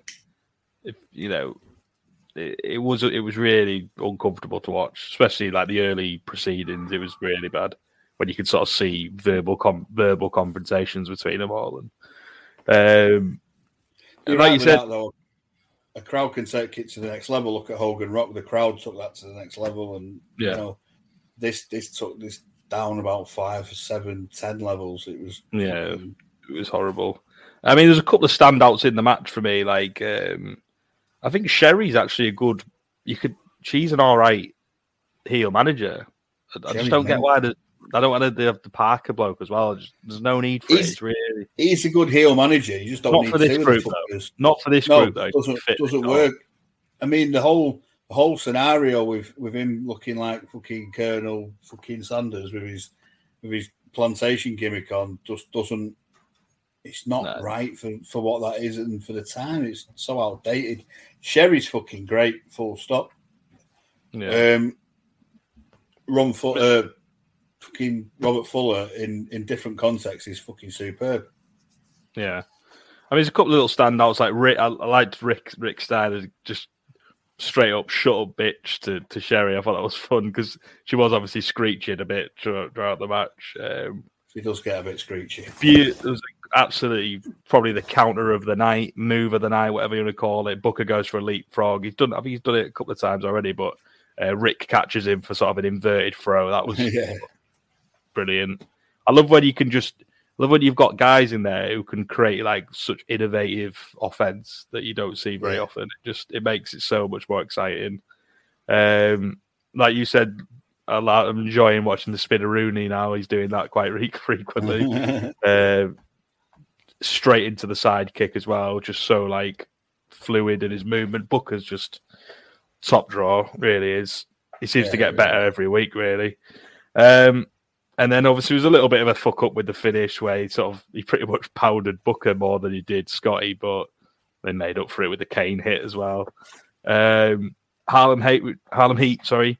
Uh, Harlem retained- Heat. I mean, they were they were hated there at this this this event anyway.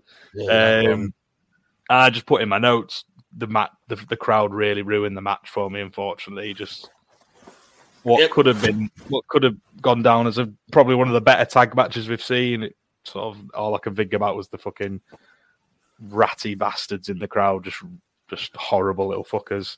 Um, yeah, it's a shame really because like we, we were looking forward to that match and we said that that was a match that they should have done for for ages, haven't we? We, we mentioned that was a, a was quality in that match.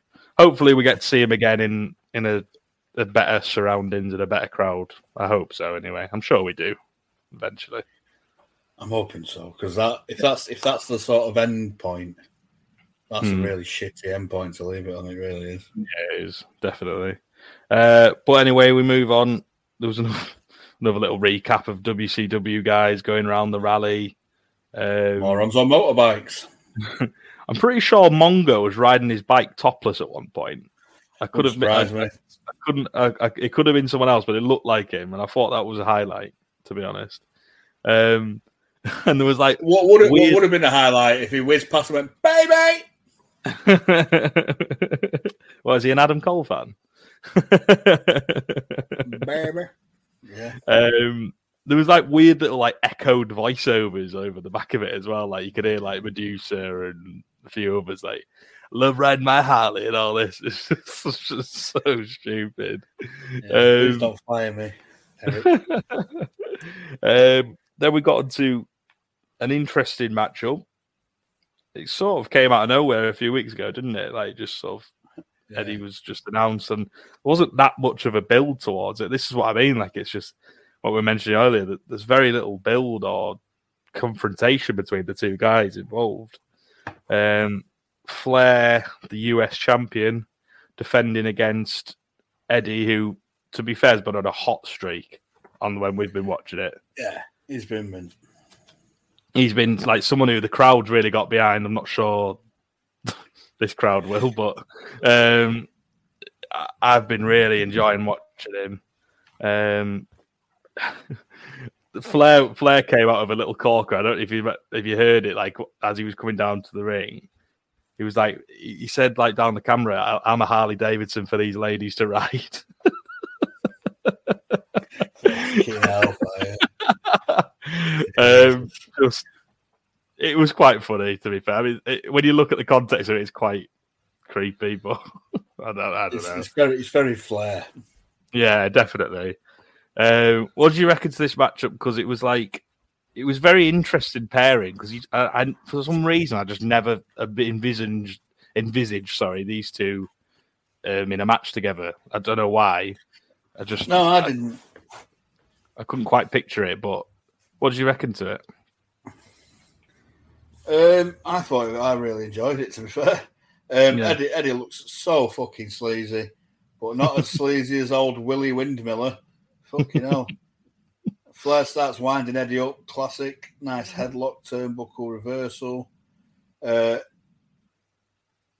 heel griping by a Flair, lovely, just like whinging, and then slaps Eddie and gets dropped for it. Fucking absolute classic spot. Love it.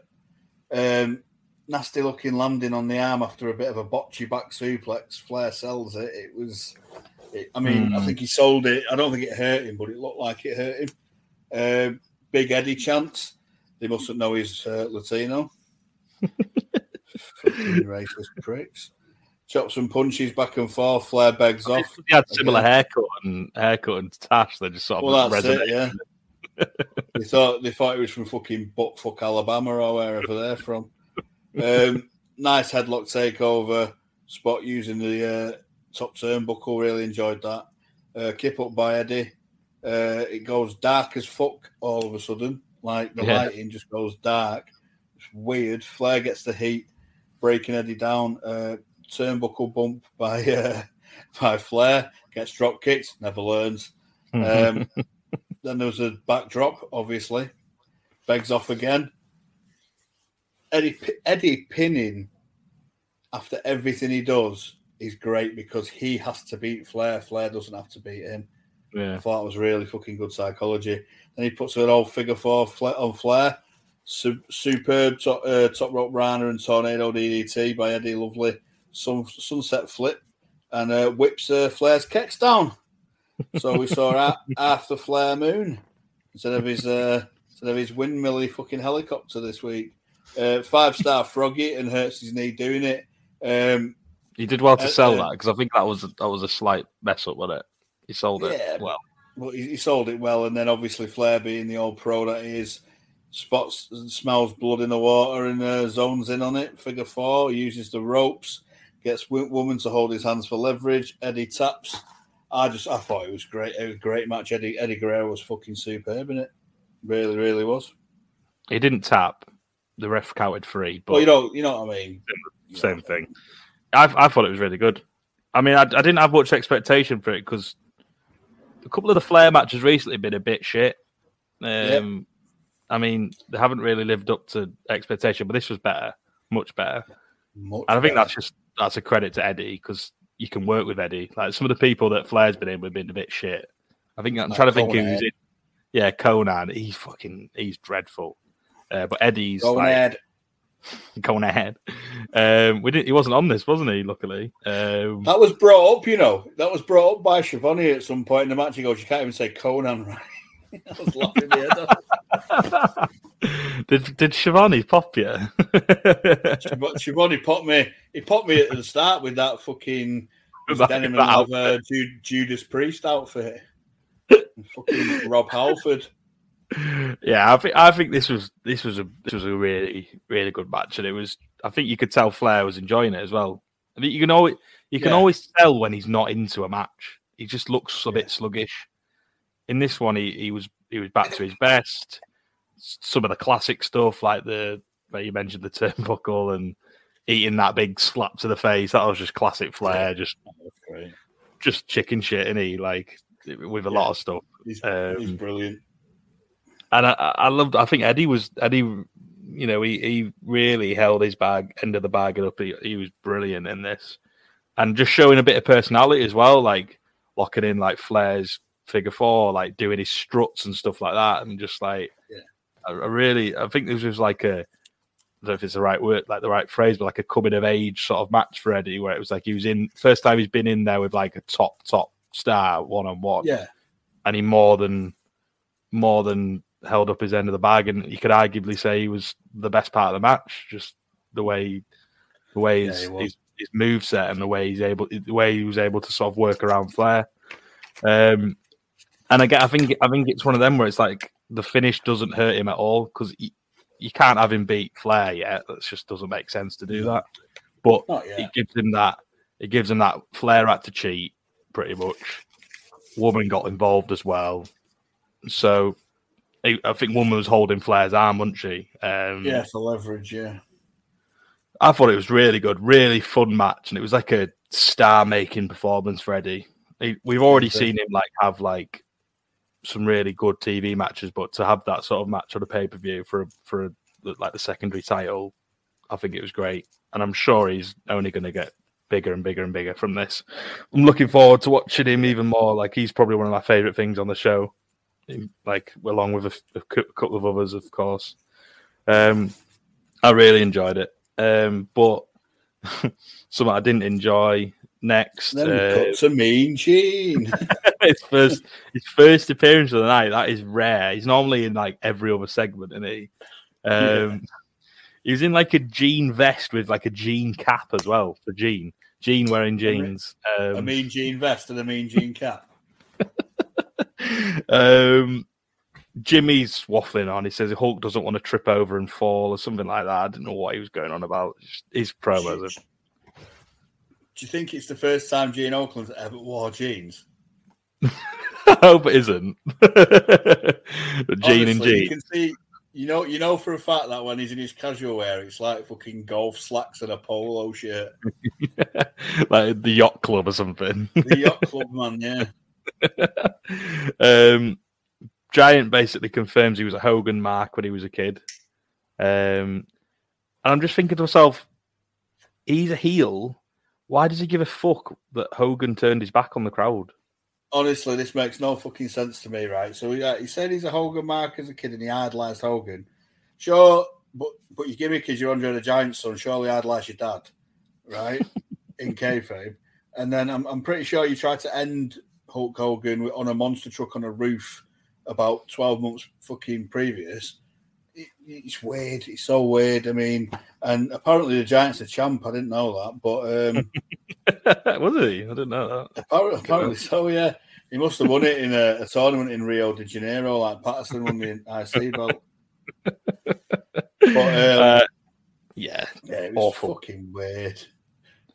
I mean, It he, he has. I think. I think the giant has good fire, but his subject matter is always fucking pony. He really is. It's know what I rinse and repeat though, isn't it? He just changes every like he's got like a very formulaic promo that he does every week. Yeah. He just swaps bits in and out of it. That's why I'm sort of just like, here we go again. And Well, you, you- you- He's not even been in the business a year, though. To be fair, let's give No, him I- some. I mean, I'm not a fan of him, but he did become he became a, a bit of a star, didn't he? So he, he obviously had something. It just he just doesn't work for me, brother. Um, uh, well, yeah, that's it. He's what nearly seven foot tall or whatever. That that tends to get you over in wrestling, especially at this point. Maybe not as much now, but Yeah. um, yeah. I mean, Sometimes it was just a yeah. He's he's yeah the average Carly, as you call him. He is the shits. Even you know, when when Carly's better than you, That's saying something. you know. yeah. Um, then we got to the big boys, the main men. The wooden Uh, top. the outsiders against the the wooden top. So it's Nash and Hall. The first time they've entered with the classic synonymous NWO music. the music No, they had it's last time was No, it's Yeah, called it our is. theme tune, mate. It's called our theme yeah. tune. Sorry, yeah, sorry, sorry. The, the uh, look at the adjective theme tune. Apologies. Exactly. Um, they come out, and I know you're going to comment on the red gear. I know you're already going to. You've already got something written about it. but um, I think they look like absolute, Might have. just, just like 24 karat gold. Um, To me, called as anyway. um, so they come out. Obviously, Right. they got the music. The last time they came out, they had that absolute dog shit like elevator music, didn't they? That was terrible. But this obviously just made them feel bigger and better.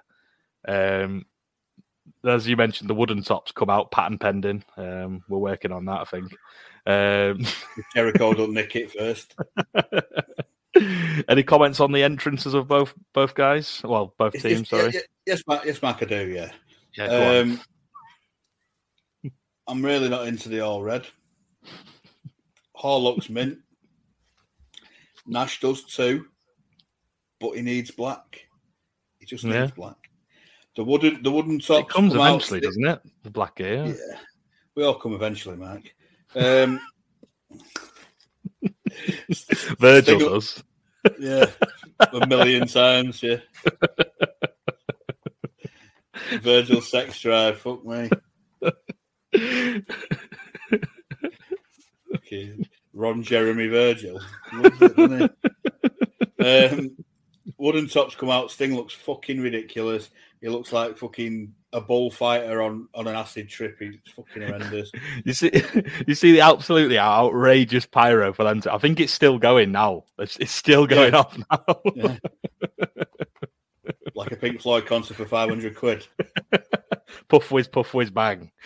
Yeah, Luger looks like a fucking mannequin. He just does. He just looks like a, a Stiff as out, isn't he? A British Home Stores mannequin. He's fucking. He is. He is absolutely wooden. He's made of fucking balsa wood. That cunt. In fact, no, he's not because he's. That's he's MDF. fucking- yeah, it's only. See what he did there. okay. In fact, uh, he's more fucking plywood, isn't he? Fucking three ply Yeah. boarding, chipboard prick. Yeah. So, um, and then old uh, Hall and Nash do a rock paper scissors to start. Enjoyed that. That Uh, good. Hall starts good lock up. Hall gets the heat on Luger. Unsafe looking hip tosses by Luger. really unsafe Yeah. looking. Nash in spits at Sting. Dirty bye. Uh, a bit boring this. It does get. I'm sorry, but it, it got a bit boring for me. A lot of posturing and whatnot from Luger, but Nash's thought- facials just made it funny for me because he's just fucking going. I don't think it was anything boring from the outsiders, though. No, no, it's fucking. It was just that. It was Luger fucking walk around going and all this shit, Yeah. and Nash is just looking, looking at him, laughing at him, and just it's funny. How much could you bench, Lex? Um, I mean, he's he's not. He, he was. It was funny in a good way from Nash. You know, like yeah. I always have to put in a good way, so you don't think I'm, you know, ripping on your your, your hero.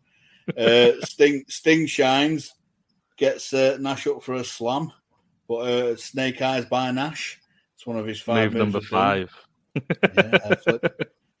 Hall in, cuts the ring off.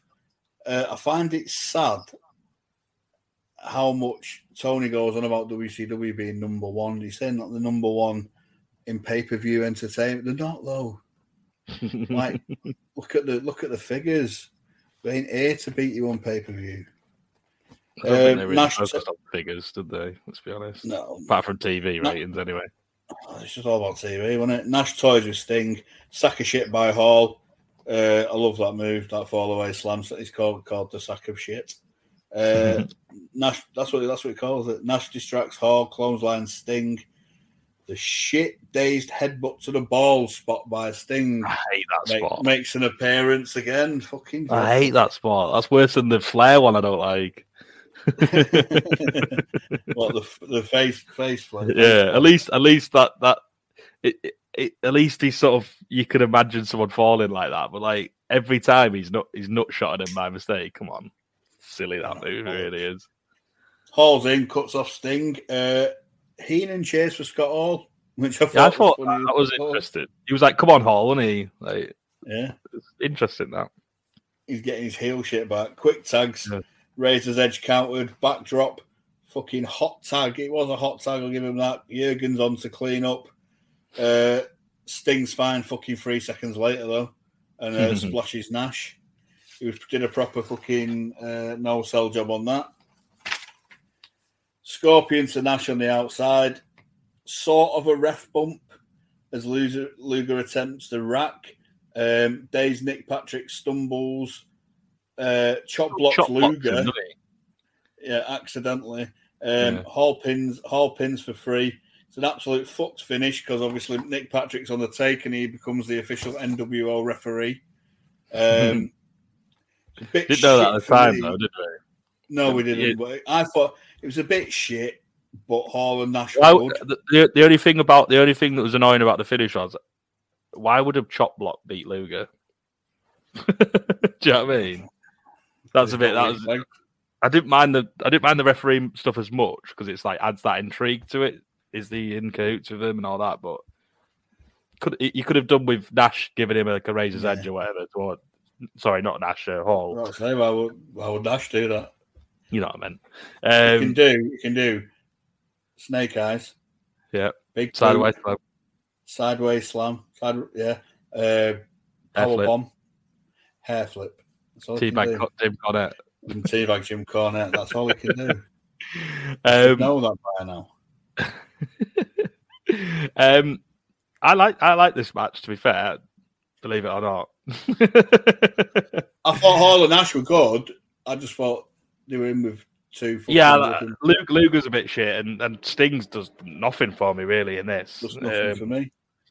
those two, those two, are the all the personality in the match. They really are. They they made it some a, a palatable match.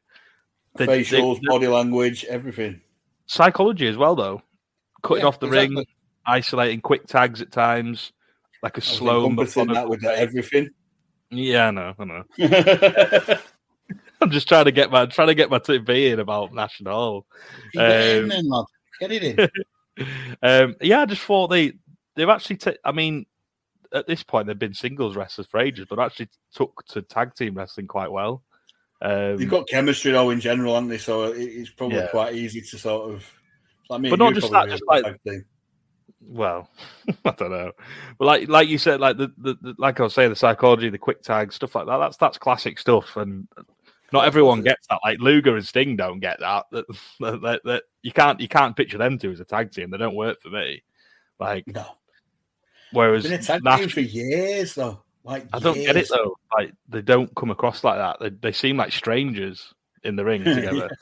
Like it's odd. Um, yeah, I mean, I just think I just think Nash and Hall, especially Nash. Nash gets a lot of shit. It is like I mean, he isn't as fucking. he's not amazing in the ring, is he, or anything like that? But the guy, No. the guy's got personality. The guy can do the simple things quite well. He knows He how does- to work how he can work. Do you know what I mean? He doesn't do anything that he doesn't that he can't do. No, and and that's I guess that's credit to him because a lot of people, a lot of people do try and push themselves to do things they're not really capable of doing, and he sort of knew his ceiling, and, and he even says that though. He he says he's not he wasn't fucking great in the ring, but he made he made a lot of money and made a good career for himself. So, um, I just think I just think they're really fun to watch, and they just make a lot of the show, in particular for me. Um, as you said, the, the finish was a bit shit, but it adds that intrigue. And uh, like I said, the only thing that was a bit annoying was the fact that they'd been they'd been hitting each other with whatever move, you know, slams and stuff, and a little chop block pins him. Bit shit. Yeah. Just just do a razor's edge on him just to finish it off for me. Um, yeah, I didn't mind it though. Um, one of the better ones on the card for me, in particular. Uh, that's just because I had my boys in it. I think. Um, we got to the uh, the one one we've all been waiting for, the big one, the main event of the evening. And what way? What better way? Sorry, just just before you butt in, what better way to announce a major world title match than have the legend that is Michael Buffer back announcing this No. heavyweight No, no, contest? no, no, no. He says way too fucking much. He goes, he was once the idol of millions, and now he has turned his back on that. Fucking why? All right, let's do a breaking kayfabe intro. Fuck off. Absolute useless cunt. He really is. I am, of course, talking about the World Heavyweight Championship match between the World Heavyweight Champion, the Giant. That's the World Heavyweight Champion, the Giant, uh, What, what, against what, what champion is he? the World Heavyweight Champion. Just to let you know, Ah, um, he's accompanied by his, don't his little, it. he's accompanied by his little lackey Jimmy Hart against. I think he was announced as Hollywood Hulk Hogan. Was he? Was he He announced had as that? Hollywood on. He had Hollywood on his on his sites. Yeah. Yeah. Which, Um, the one thing to say to Hogan, he actually looks a lot better now. He's got that sort of proper Hollywood Hogan gear and the facial hair and stuff like that. He looks more presentable as a heel. I think he looks but he wasn't- now. He's trimmed trimmed down a bit. Yeah, yeah. Um, Doesn't look like a balloon animal, does he? Now, so no, not really. Um, hot like a hot dog. this, this, was- this was a lot of like, like you mentioned before, like posturing and and and standing around time and waiting around time, especially in the early goings. This was Um, it wasn't a good match by any stretch of the imagination or anything like that. But I wasn't expecting it to be so. You know I mean? I wasn't Oh. building myself up to expect it to be great or anything. But it went 15 fucking minutes, Mark. You don't put the Yeah. fucker in a 15 minute match. It was fucking horrendous. It was honestly right. Positives first. The NWO Oh, yeah. shirt that Hogan had on, I like it. I want one. The Terminator thing. Yeah, it was cool as fuck. Yeah, yeah. I want one. Hogan does his chicken shit bit. It's absolutely fucking woeful. We've been sat here for five minutes and it's been one fucking headlock. Yeah, there was no they didn't touch properly for five plus minutes, did they? Was, It was turd. He, he rolled out for every fucking thing. Six months earlier, he no sold every fucking thing. Mm, It's a fucking three minute test of strength into a wrist lock. What the fuck? And then he starts doing some mad shit. He puts Giant in a fucking bow and arrow. Well, you can barely see his. You, you can, like, barely puts him in it. You can see his knee. He's putting absolutely no pressure on the guy's back. He does the same heel shit that he did when he was a fucking baby face. Your back breaks. do you see? Did you hear um? Did you hear um? Bobby though? He was like, "Oh, I quite like Hogan style now." After all those years, slagging him off. This this was one of the worst things I've ever seen. it was fucking atrocious. It took them eight minutes and they fucking done a headlock and a wrist lock. And it wasn't building fuck all. It was just shit. And you know, you you know, Rock versus Hogan, and he was doing all, and it was just building. There was a lot of posturing, but the crowd were fucking rabid. This was turd, absolutely turd. There's a huge backbreaker by the giant. Uh, the giant starts hulking up. For fuck's sake, that was It was- atrocious. that one. eh? it That was was- really it was- bad. pitiful. Um, Hall comes down. He's up top. Press slam by the giant. Uh, Nash comes down. No, no DQ. Um, choke slam to Hall. Nash with the megaphone. Giant choke slams Nash. Hulk, Hogan lamps him, lamps him with the belt for free. It's one of the worst match, fucking matches I have ever seen. Absolute turd on a TV screen. It was. I can't. It, Do you know what I'd- the worst- I'd- I'd- give me the Doomsday Cage, please.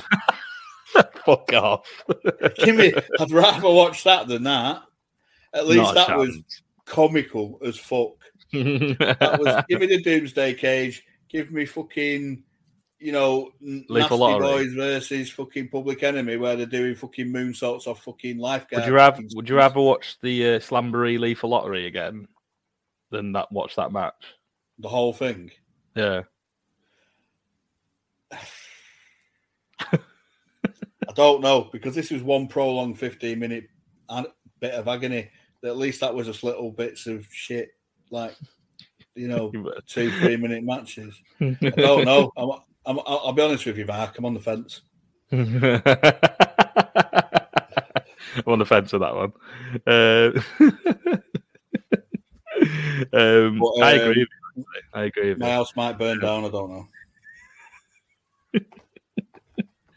Um, I just thought this match elevated just how, more than anything, how shit the Giant is. He's so unlikable. The crowd's getting behind Hogan. the crowd are chanting for Hogan.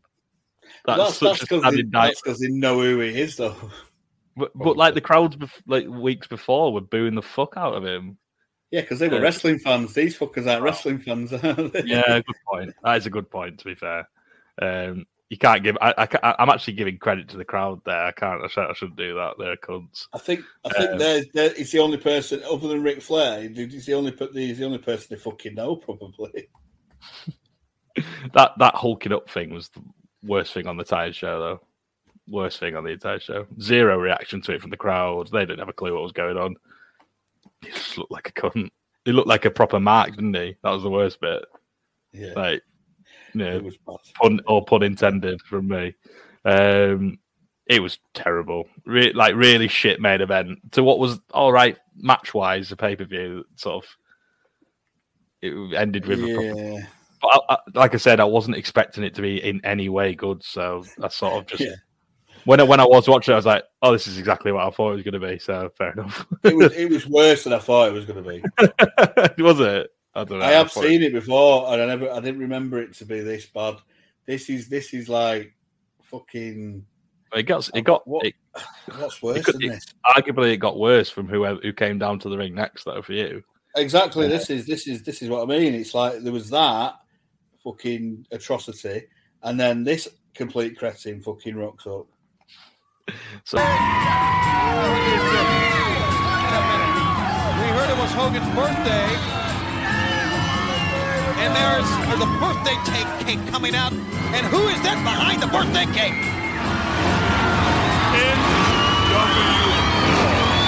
We told Can we see that again? Get off my face. There's the booty man. Show us the booty man right there. And he had the New World Order t-shirt on. He has jumped ship.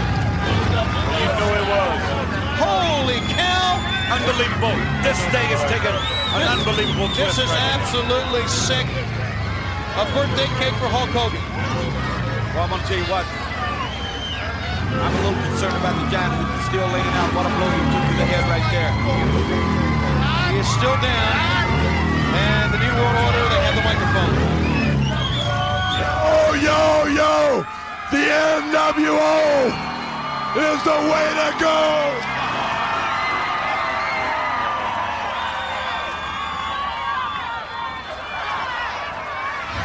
Giant is Yo, outsiders!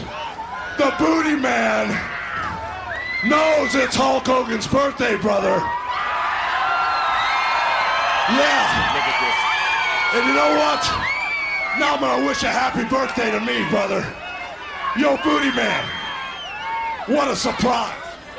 Hey, Hulkster, I just want to say, first of all, congratulations on being the new NWO He is World not. Heavyweight Champion! He is the WCW heavyweight champion. Very simply put, that is a falsehood right there. In just a Second, it's my pleasure to wish you, brother, a happy birthday in front of all these people at Sturgis. Well, where's the members of the Dungeon Doom when you need them? yeah. And last but not least, I just want to put my hand out and thank you for being there for me for 22 years, man. Congratulations, champ. Well, we have the You know full something, stand. Booty Man? I love you, man, like you're my own blood. You know something, man? For 20 years, brother, you and I have been hanging together. And to have you here with an NWO shirt on is something special. But you know something, brothers? Now that I'm the champion in Denver, Colorado, Ric Flair is going to get the beating of his life. But you know something? There's something we all got to learn here, man.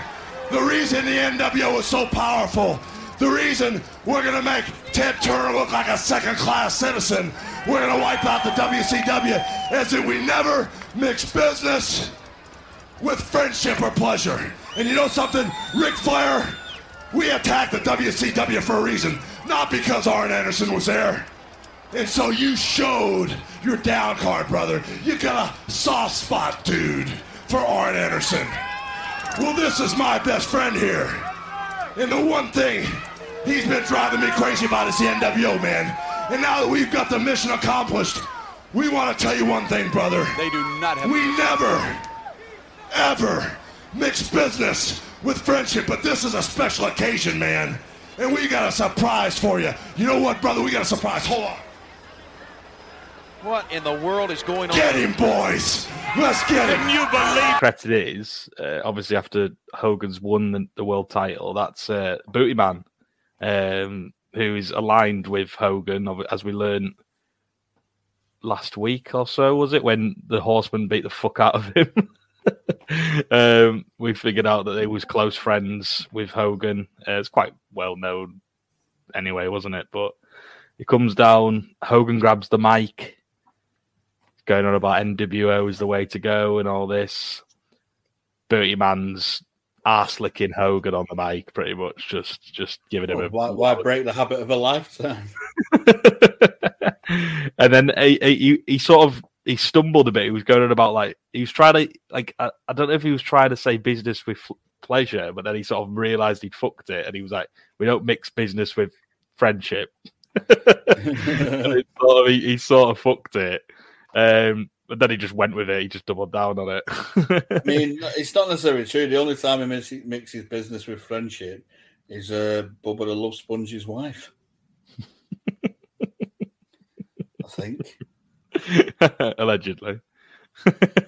it was it was filmed. That's how they got him because he was he was proper. Oh, was yeah. recorded, yeah. and he was Oh, just is being that was it? absolutely horrible racist over the phone. Yeah, his, uh, yeah, sorry, yeah. mur- murdering I son. forgot they were they were linked. Like obviously that was the the woman he was he was with. um, so it, obviously he says that they don't mix business with friendship. He beat the Hall and Nash had to beat him down, and then he's like, "I've just beat up my best friend, so what am I going to do to you?" and all this. it was really crap, really Yeah, poor, like really poor promo. Um, how come how come nobody come came down from the back either? because nobody like- likes beefcake. I suppose that, maybe. maybe that's why. Well, because Um, maybe because he's come down because he wants to join the NWO, so they've just gone, "Oh fuck, Fuck him then. Him to- Yeah, yeah, yeah, maybe, yeah. Fair point. That probably actually makes sense. And then he grabs the spray can that was with the cake, gives it the classic sort of spray painted NWO. And um, Iconic, Yes. iconic moment. That yeah, it is. To be fair, it, it- iconic moment in a pretty poor, like poor match slash segment. so So guess that's his sort of- idea. That was Nash. Hall on Nash. Yeah. So you know he can't come up with his shit. He can't come up with this shit on his own, can he? Nah, can he fuck? Um, but I'm not surprised by that because they are the, the, a lot of the stuff that's cool in this in this uh, this whole Yeah. group is something they sort of had a hand in or, so, or an ad- idea they put to Sullivan, whoever it was booking it. Sorry, so I'm not surprised by it at all. It, it does look great. It really does. It is a good iconic sort of image of that. Um, what do you reckon to this little afterbirth of the main event? I mean, it was pretty shit, wasn't it? Let's be honest. It was fucking wank. But you know that the one saving grace is the spray painting the belt because it's an iconic moment. But you know, it's it's this is this is the start now. Now Hogan's in and he's got stroke and he's and he's like he's got creative control. This is when it starts to get fucking ridiculous. Mm. Whereas Hall and Nash kind of would yeah. try to, well, they would try to rein it in, saying like, you know, we need to do this, but like they just they just thought, fuck it, we're never gonna, you know, persuade him to do everything right, so we're just gonna just fuck it and go with it. Mm. And then, According uh, to Kevin Sullivan, anyway. yeah, 'cause I don't see why you would lie about that, really. No, he puts them both over quite quite a lot. To be Yeah. fair. Um, and then we sort of end the show with Dusty says it's like a unbelievable situation to see like a title that he's so synonymous with covered in that sort of like emblem. Um, and he says won it's that. not over. well, like uh, obviously a company that he's so synonymous with. I think that's what he was meaning. Um, he won the old belt, the, the eight pounds of gold or whatever it's called, ten pounds of the gold. NWA one. Yeah, yeah, yeah. um, the uh, Nick Aldis belt. uh, yeah, I mean that was the end of the show. In general, what do you think of the show before we do our sort of post standard post pay per view awards? It ended. I mean, I'm glad it ended on the on the spray paint thing because that that left it with a bit more cachet than it would have done if it had ended with Brutus the fucking barber beefcake getting swatted with a cake or whatever it was. Do you know what I mean? It's Yeah. but as a whole, it was a it was schizophrenic as fuck for me because the setting was shit, the crowd was shit. Um, even at some points, well, several points, they were fucking deplorable human fucking beings and disgusted me. Um, but there were some good matches on it. There were some really good matches on it. Uh, some matches that I hoped would be good weren't, uh, but I don't think that was any fault of Medusa or Nakano. I think, I think Yeah, the booking. shit. Shit gimmick, shit match. Yeah, I don't even think it was Kevin Sullivan's fault. I think that was purely we can we can put that purely on the shoulders of Eric Bischoff's input. yeah, Um, and some really good matches. Flair, Flair and Eddie was great. Uh, Benoit Malenko, I enjoyed it a bit more than you did. I thought Yeah. it was superb. Um, I thought in a vacuum, the tag match was a good. Uh, the tag title match was a good match. Just the crowd absolutely fucking ruined it. Yeah, I think all in all, I think I think we were we were optimistic when we saw the card, but you know, factors and variables um, took a lot of the shine off off it as a pay per view. If it was done in an arena, I think it would have been It a would have hell of been a lot better. Oh god, yeah, definitely, definitely. I just, I mean, it, it, the Sturgis thing don't work. But- That's not that. that- That's the thing, though. Like a crowd, like I said before, a crowd can make or break a show. If you if you're a shit crowd, flat crowd, it doesn't feel as special. Whereas, like when we talked about matches like, um, you know, like Punk and Cena, the crowd's rabid. That makes it that ra- raises the level, and then Yeah. Rock, Rock and Hogan, things like that. The crowd's well into it. A crowd can make or break anything in wrestling, in particular. Um, but like you said, I mean, it, if it was in a arena or even like a, a small stadium or whatever, it would have been would have been a lot better. Um, but we'll go to our uh, our standard post show, post pay per view, whatever or whatever awards. So, what are you saying for match of the night? Oh, um, I think Eddie Flair was a very close second, but I'm going to have to give it to Dean and Benoit. I thought it was, I thought it was clinic. I thought it was superb. Yeah, I, I get yeah. your your issues with it, I do, cause, but I don't know if I just didn't. That didn't bother me as much as it bothered you. I mean, to be fair, that, um, even with those that those couple of gripes I had with it, it's still an absolute quality match. Like, don't get me wrong, Yeah. I really enjoyed it still. But I, I think I think I got into the Flair and Eddie match the most out of any. Um, I just really, I thought it was like one of those like defining moments for Eddie, and I just really got into it, really enjoyed it. Flair was sort of on back to the, the sort of his top of his game, pretty much. Um, and I thought it was it didn't hurt either of them. It really sort of was a star making match for Eddie, so I'll, I'll have to give it to that one. I reckon. Um, It could have been either or for me, to be fair, but I just went with the Malenko Benoit one simply because it was just it encompassed pro- pretty much everything I enjoy about wrestling in, in one sort. Of Yeah, it was it was quality. It really was.